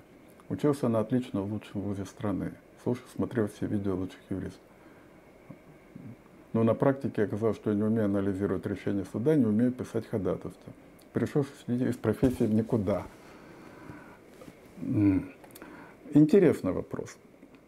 Вы знаете, я когда начал а, работать на практике, мне, я не могу сказать, что она мне трудно далась, но моим первым открытием оказалось, когда я писал первый процессуальный документ, что у него, оказывается, действительно есть четыре части. Вводная, писательная, мотивировочная и резолютивная. Для меня это было открытием. То есть я просто писал то, что положено, то, что мне нужно было. Первый раз мучился с трудом, и вдруг оказалось, что все как в теории. И потом были вот эти открытия, что вот в теории, оказывается, э, не все ерунда, оказывается, срабатывает. А, ну, другое дело, что в советское время учили, бог знает чему, у нас половина времени уходила на идеологию, и, и учили плохо. а, ну, не, не могу согласиться с тем, что хорошее образование э, делает затруднительным практику. Скорее, у вас было, может быть, и не очень хорошее образование. Не хочу плохо сказать о ваших преподавателях. Вот. Но я не устаю повторять об этом. У меня есть цикл семинаров, основанных на казусах, хотя мне его трудно вести, потому что я очень от этого устаю. В общем, последние годы почти не веду. Вот вроде в высшей школе экономики мы будем проводить, но в таком э, сокращенном варианте. Вот там становится видно очень часто, как э, студенты, которые очень хорошо на теоретических семинарах себя покажут, начинают плыть на практических. А, ну, не все, некоторые. А, а некоторые, наоборот, показывают зубы. А вообще говоря, а, практические решения казусов, если этим заниматься два семестра подряд, у меня больше, больше бы не было, а, то студенты меняются на глазах. Они становятся, вот знаете чем, они, более, они лучшими теоретиками становятся. Они не практиками лучшими, они, они теорию лучше начинают понимать. Поэтому, скорее всего, это пороки образования. Вот лекции мало нужно казусы разбирать, с очень хорошим тьютором. Как вы относитесь к, к идее признания бездокументарных бумаг вещами путем фикции? Да, они в общем, они в общем так уже и есть. А лет 12 назад меня просили написать legal opinion по поводу не упомянутой бездокументарной ценной бумаги, не буду говорить какая, и я столкнулся как раз вот где-то на уровне очень тонкой теории я к этому пришел, но поскольку это писалось для суда, суд сказал, наверное, наверное, правильно, но мы не готовы это ввести в практику. Тогда еще суды были думающие, с ними было интересно обсуждать это. А с тех пор не было у меня таких заказов. Наверное, с удовольствием бы поработал.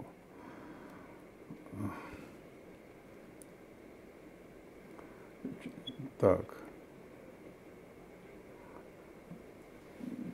Здесь повторение.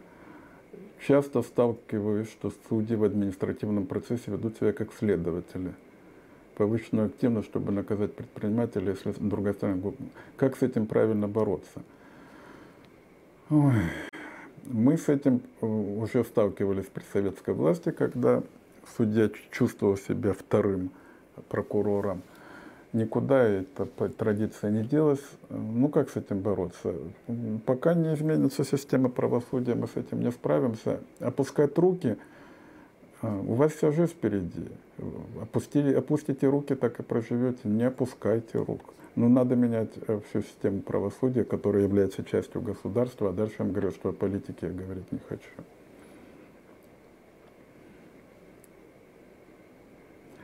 Закон, добав, закон 430 ФЗ, добавив часть 4 в статью 234, фактически исключил возможность недобросовестного приобретения по давности.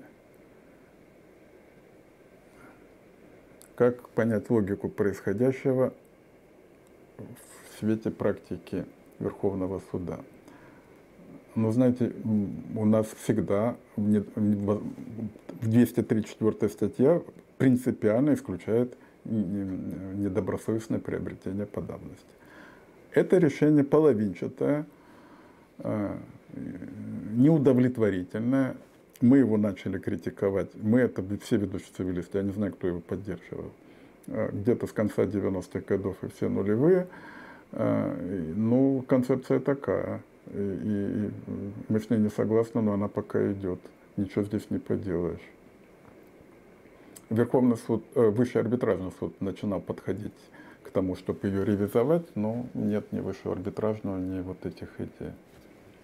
Мария Петровна Петрова, является ли двукратное нарушение сроков оплаты цены участка нарушением, достаточным для расторжения договора? Хотя задолженность была погашена, а продавец настаивает на возврате вещи и расторжении. Ну, вопрос о существенности, 450 статья ГК, существенное нарушение обязательства, он оценочный. Как вы написали, я не вижу этой существенности. Но оценочность не, не вопрос теории, это вопрос практики. Поделитесь, пожалуйста, своими кейсами, как стать хорошим юристом-практиком. Думать над кейсом. Думать и думать, читать, Э, пробуриваться, как э, древоточный червь в глубину, чтобы все находить там. Это вообще самое главное. Ну, тьютер нужен. Нужен какой-то советчик, который будет вам показывать. Э, научиться правильно читать законы. Вот я говорю, читать в законе точки и запятые. Не все юристы это умеют.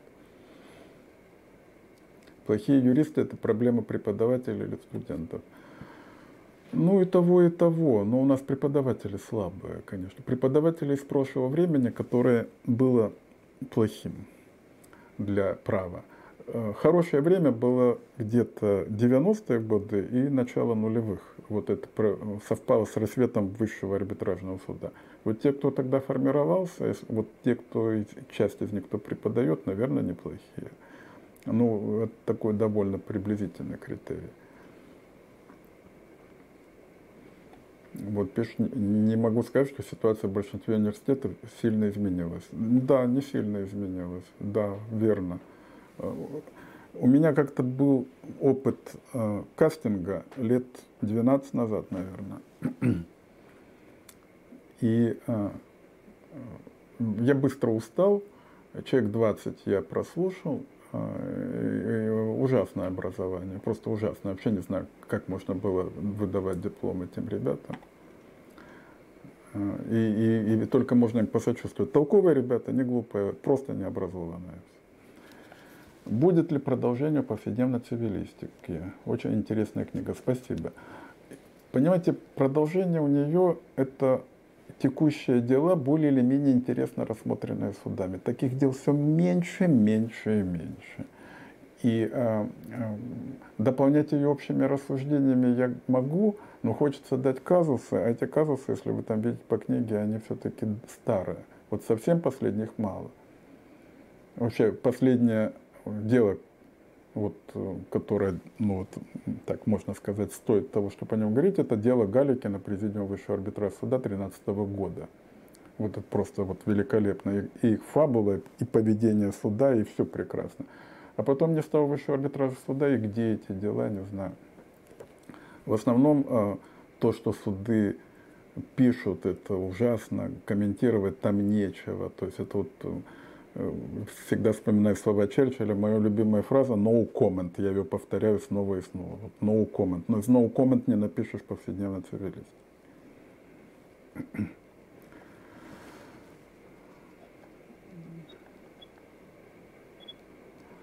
Так.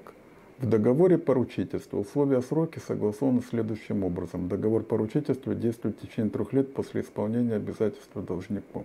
Разделяется в таком случае срок действия поручительства и срок действия договора поручительства.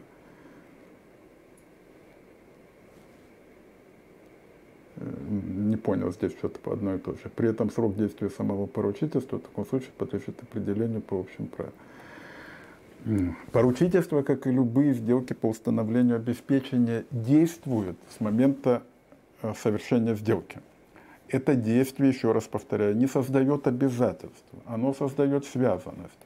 Связанность это, это возможность ответственность, э, ответственности поручителя при неисправности должника.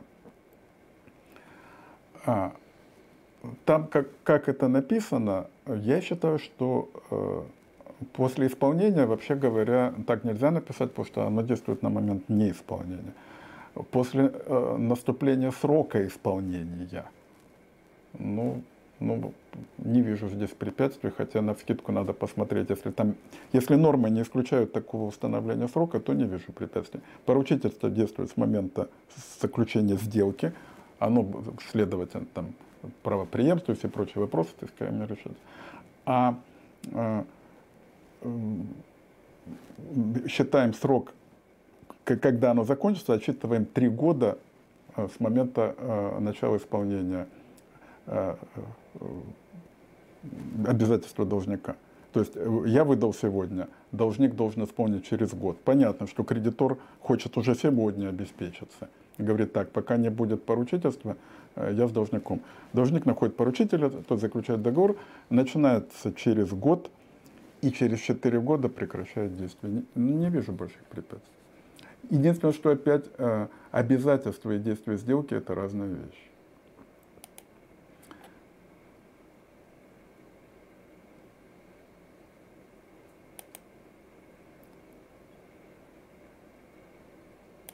Здесь говорится, что а если должник э, выплачивал проценты, но если гарантированы проценты обеспечены, то тогда с момента процентов, если основная сумма, с момента основной суммы.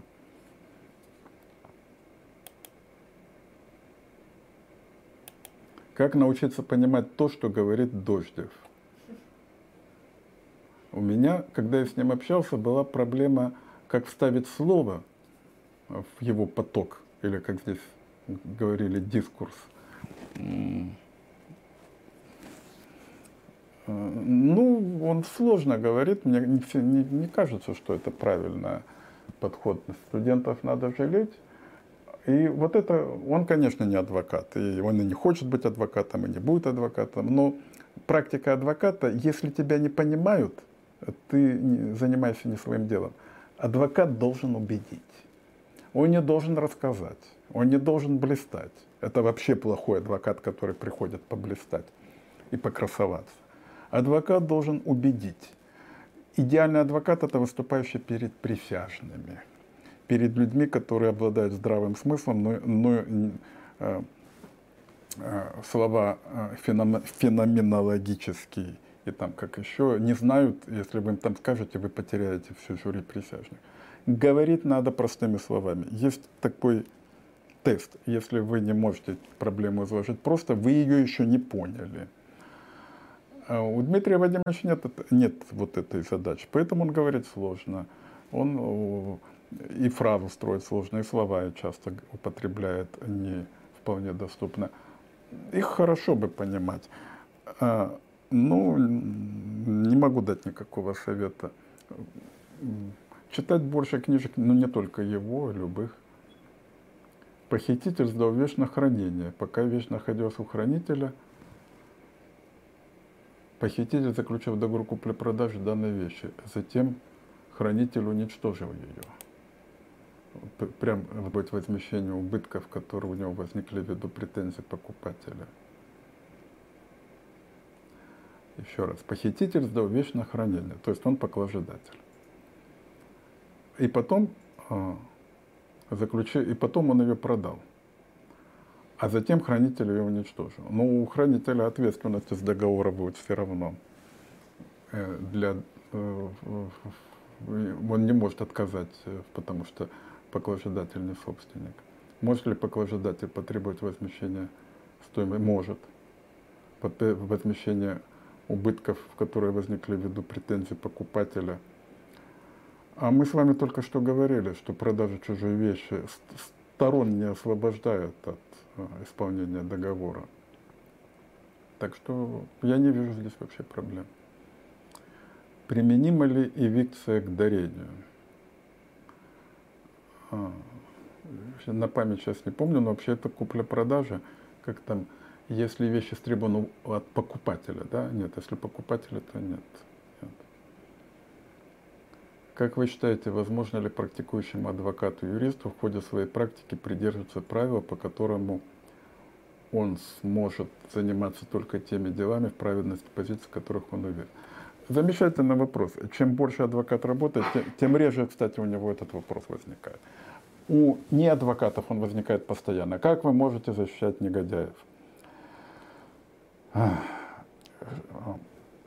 Что касается гражданских дел, а, то а, вы можете столкнуться с совершенно а, вот, праведность позиции.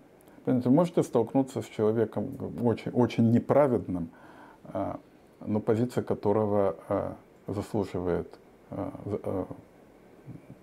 вашего вмешательства. Можете с праведным, обиженным, несчастным, но у которого нет позиции. Э, добросовестность адвоката стоит в том, можете вы помочь или не можете. Бывает, конечно, совсем, если он негодяй, и даже если он совершенно прав, но не хочется в это дело влезать, это нравственный выбор, он не так часто бывает. Обычно, э, если негодяй, так он и не очень-то законопослушен.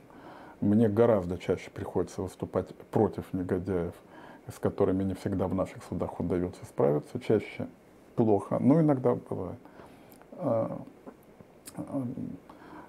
Думаю, что, в общем, решаемый вопрос. Иногда, иногда бывает, и у меня вот не, бывает, что э, кто-то к тебе обратился, дело не очень нравится в ходе переговоров, э, мы, вы, нам не удается согласовать условия защиты, и потом, когда отказывается клиент, как ты чувствуешь, ох, стало легче. Бывает. То есть не переживаешь из этого. Как вы перебарывали свой страх публичного выступления? У меня, я помню волнение только первой своей судебной речи. Это было очень давно, когда действительно коленки подкашивались.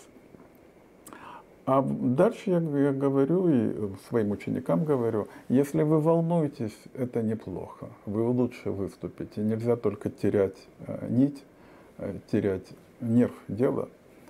А э, совсем без волнения, если вы выступаете, это плохо. Вы не сможете быть убедительным, мне так кажется. Как, вести Мария Петрова? Как вести себя в процессе, когда судья явно не духе откровенно срывает злобу на сторонах? Есть ли какая-нибудь тактика? Ну, вообще, понимаете, как я всегда говорю, что а, у нас правила неуважения к суду, то, что американцы сплошь и рядом применяют, очень затруднены, и наши судьи их не очень-то применяют, потому что у нас судьи сами себя не уважают. Поэтому, когда судья не в духе и хамит, а, он себя не уважает. А, я не знаю, у меня и универсальной тактики нет. Иногда я становлюсь э, формальным и начинаю говорить долгими фразами, которые его еще больше раздражают, но они его, по крайней мере, ставить немножко на место. И вообще долгая фраза дает возможность э, прийти в себя. Это как посчитать до 20. Э, э, встречное раздражение только вызовет худший э, исход. Заискивать это вообще плохо, ни, ни к чему не приведет. Вот. Поэтому, ну, наверное, попробуйте отложить дело, чтобы он успокоился. А вообще это беда, конечно. Было такое знаменитое дело Чернова, по-моему, против Дерипаски. Его рассматривал судья Кларк английский. Это был 2000, по-моему, второй, что ли, год. Я долго держал этот текст, он на английском языке, по-моему, так и не переведен был. Но очень тогда был популярен. А, и там стоял вопрос о том, а, будет ли английский суд рассматривать дело, а зацепка за Англию состоит только в том, что стороны заключили контракт, как его называли, напкин контракт, буквально на гостиничной салфетке, ну не буквально, а вот на гостиничной бумаге, на двух страничках, а, а контрактом миллиардный в Англии. А так сторона в России, другая э, сторона в Израиле, но потом раньше была в России, и активы, о которых шла речь, в России. То есть привязка российская, и английский судья рассуждал, э, будет ли это дело э, подсудно английскому суду или российскому суду. То есть перед тем, как начать рассмотрение, он рассматривает этот вопрос. И он там говорил, что там в России нет правосудия, что в России, если человек приедет, которому не, покрови, не покровительствует власть, может оказаться в тюрьме, он не доедет просто до суда. Я не буду это повторять, это любой из нас бы сказал. Но там была очень интересная фраза, что в русский суд юристы идут с чувством трепета, trepidation. И для английского судьи, для английского юриста это удивительно. Потому что английские юристы идут в суд как актеры с чувством волнения, с чувством воодушевления. Да, это волнение, это не удовольствие. Но трепет, страх, который русские юристы испытывают, отвращение, вот этот repulsion перед судом, это э, э, русская беда. Мы можем только друг другу сочувствовать и ничего иного не сделаем. И поэтому то, что нам кажется э, более или менее нормальным, но плохим, это ненормально. Когда-нибудь на вашей, может быть, при вашей жизни это начнет меняться. При моей уже, наверное, нет. Так, господа, у меня нет пожеланий по поводу лекции. Мне ее читать или продолжать отвечать на ваши вопросы? Потому что я с самого начала просил высказываться, нужна вам или не нужна лекция, и ни да, ни нет не прочел. Так, ну, осталось у меня 20 минут. Мы можем, в принципе, выйти за рамки этого эфира. Э, я сегодня объявил, давайте, раз может новый формат создаем, я объявил тему, является ли юриспруденция наука. Я ее полностью, конечно, не исчерпаю. Я только некоторые скажу свои а, по этому поводу мысли, которые, может быть, не вполне стандартные.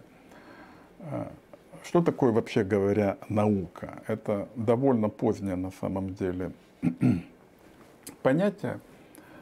А, архаичному сознанию, вот это, вот мне это очень важно, потому что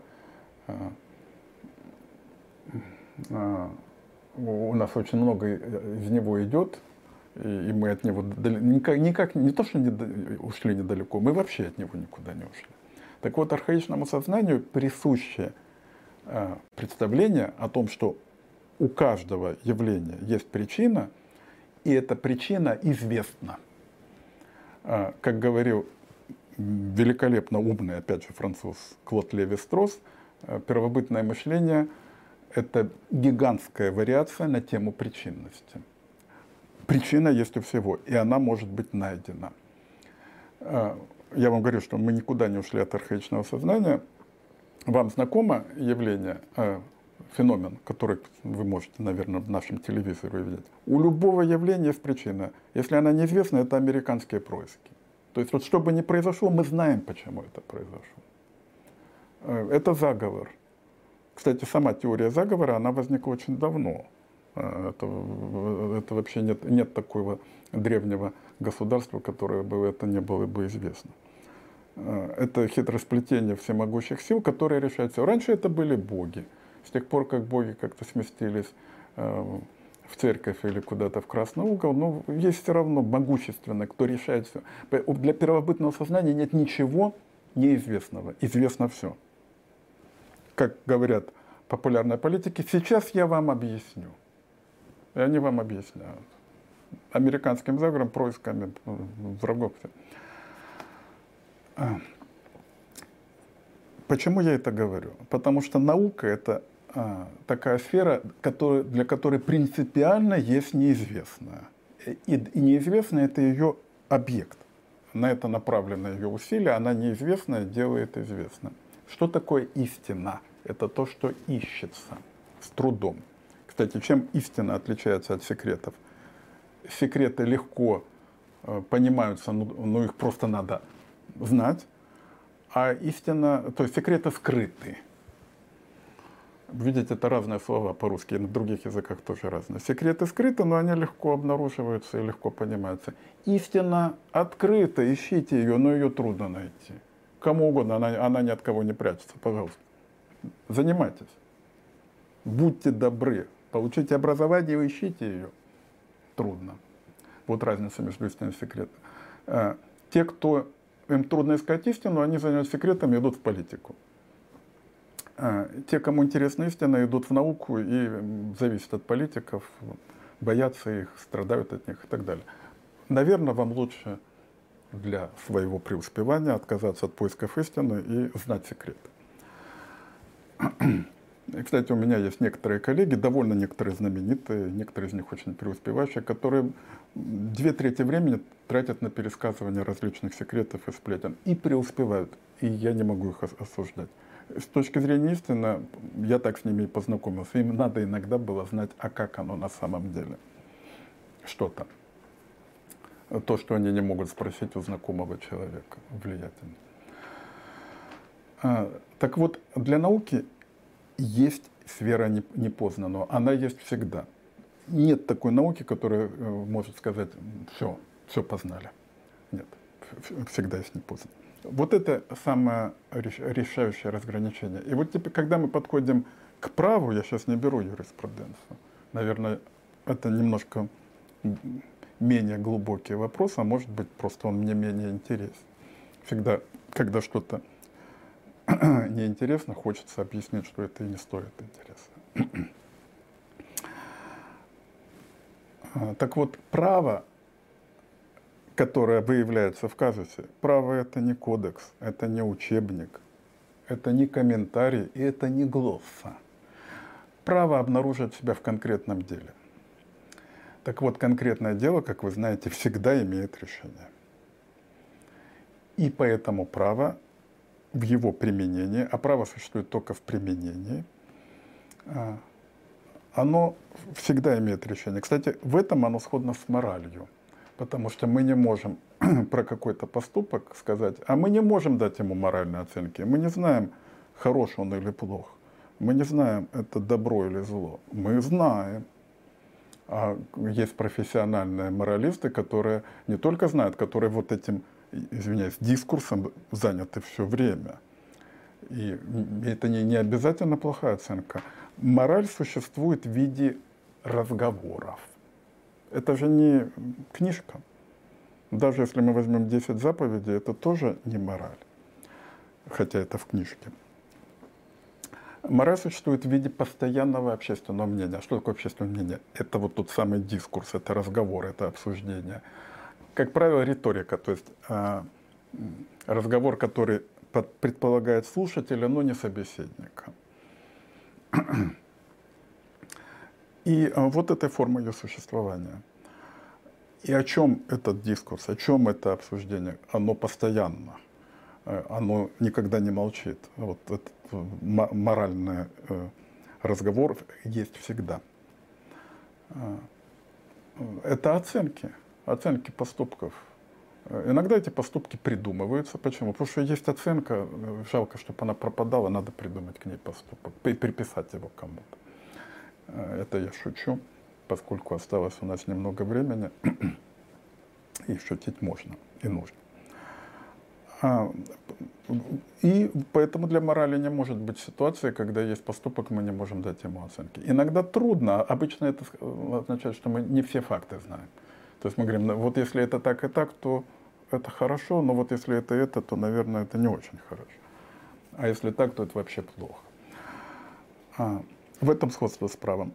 Право, в отличие от морали, кажется, что у них общее – всегда надо найти решение. Да, всегда надо найти решение. Право, в отличие от морали, определенно.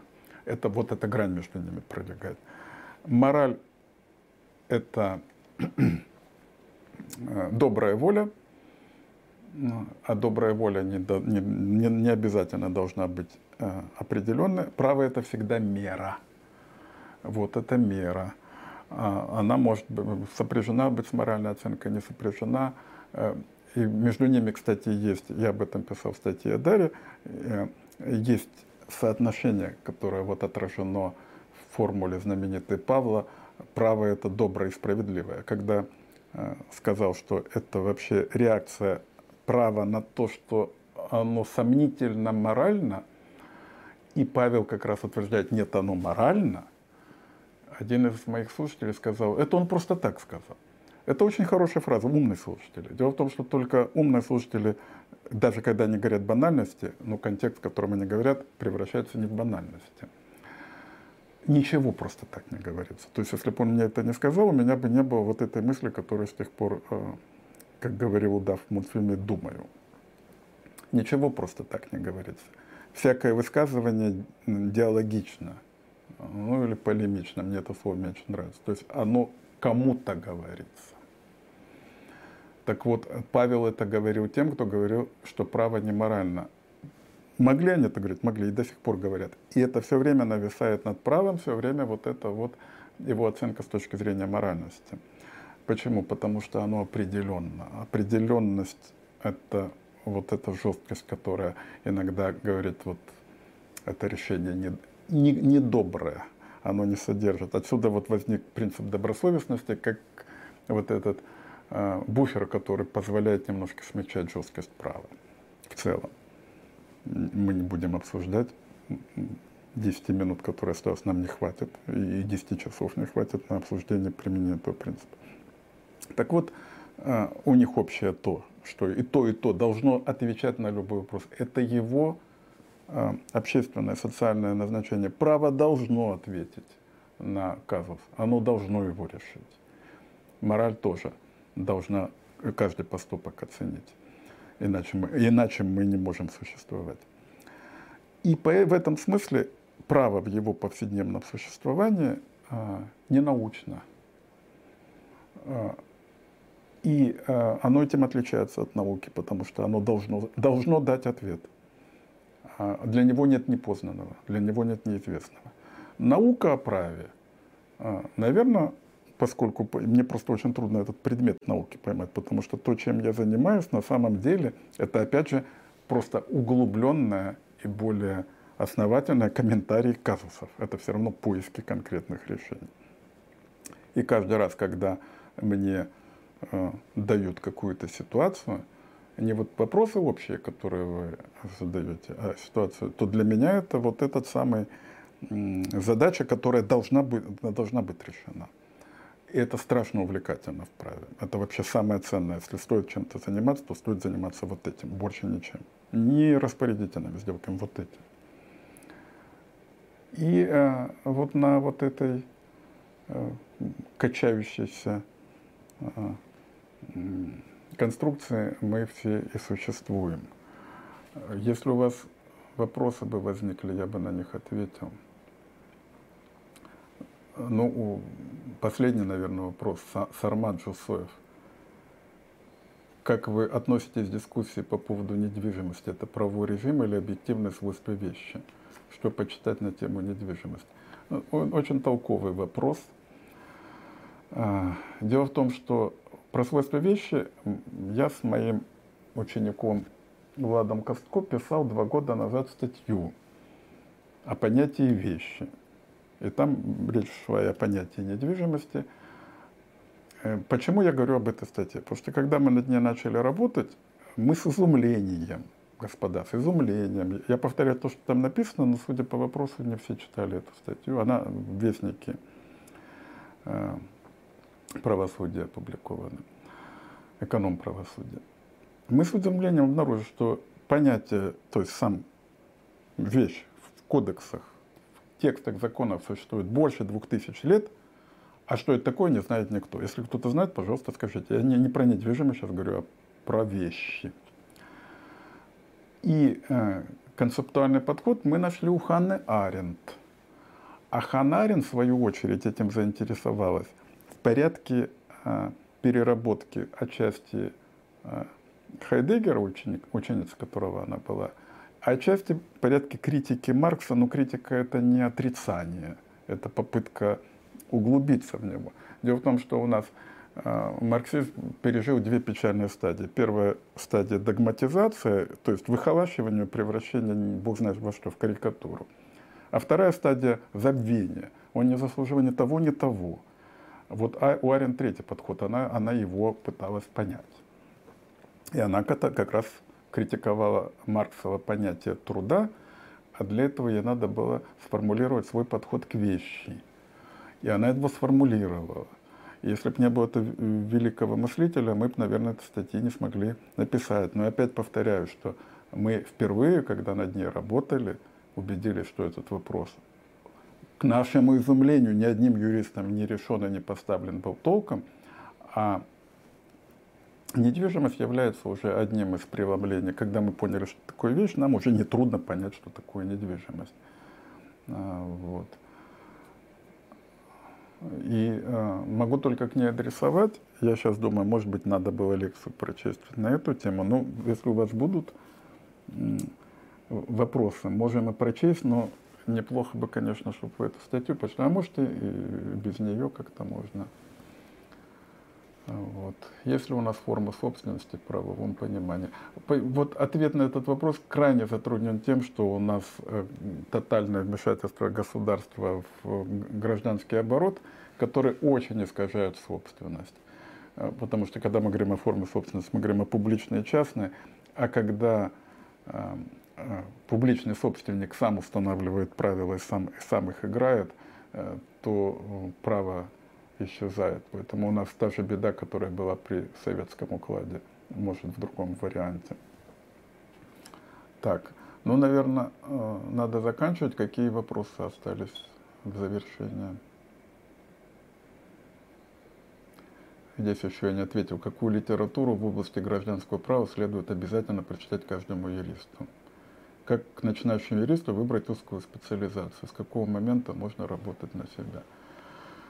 Литературу в области гражданского права, ну, почитайте классиков российской цивилистики, но я об этом много раз говорил, и мой опыт об этом говорит. Великие юристы э, это юристы с достаточно широким образованием. До, неплохо быть хорошим математиком и естественником. Литературу надо читать за рамками права, также, не, то есть не надо заменять не правовую на правовую, но надо читать общегуманитарную. Я не знал ни одного блестящего юриста, который знает только юридические книги. Это неплохие профи, это неплохие ремесленники. Не глупые бывают люди, им можно чего-то поручить. А они звезд с неба не хватают, они ни одного нестандартного решения придумать не могут, они будут, будут рассказывать про распорядительные сделки. Как начинающему юристу выбрать узкую специализацию? Как можно позже ее выбирайте. А, она должна вас сама найти. Опять же, исходные это, это вот э, казусы конкретной ситуации. С какого момента можно работать на себя? Тоже как, как можно позже. Я понимаю, что жизнь заставляет Э, но чем дальше вы оттянете этот момент, знаете, это вот как э, в развитии общества, чем дольше детство, тем лучше люди. Чем дольше вы будете учиться, тем лучше будет э, ваш юрист. И в любом случае начинайте работать на себя и рассматривать это как проблему учебы. То есть каждый казус рассматривайте как задачу, которая требует от вас Э, привлечения. Ну вот я, в общем, человек с опытом, чего-то понимаю. Когда я решаю задачу, а вот мои legal opinion — это задачи. Я с увлечением нахожу новую литературу, которую до этого не знал. Найти ее мне помогает поиск решения задачи. То есть, когда я иду и мне непонятен какой-то вопрос, я начинаю находить работу, которую до этого бы не прочел которые мне помогают чего-то маленькое решить или не решить. Потому что э, плохая работа тоже хороша тем, что она показывает стандартные ошибки. Когда ты эти ошибки критикуешь, ты чего-то понимаешь. И я нередко получаю вот, задачи на юридические заключения по очень трудным вопросам. Ко мне по простым как-то не обращаются. И в заключение нашей темы могу сказать, что ни разу мне не понадобилось. Не то, что я ее не читал. Мне не понадобилось, не нужна была для решения трудных задач ни одна работа про распорядительные сделки. Ну, ни одна. Я ничего не хочу плохого или хорошего сказать. Просто не нужны они были. А их написаны сотни. Наверное, уже тысячи, пока мы с вами говорили. Ну, до свидания. Хорошего вам вечера.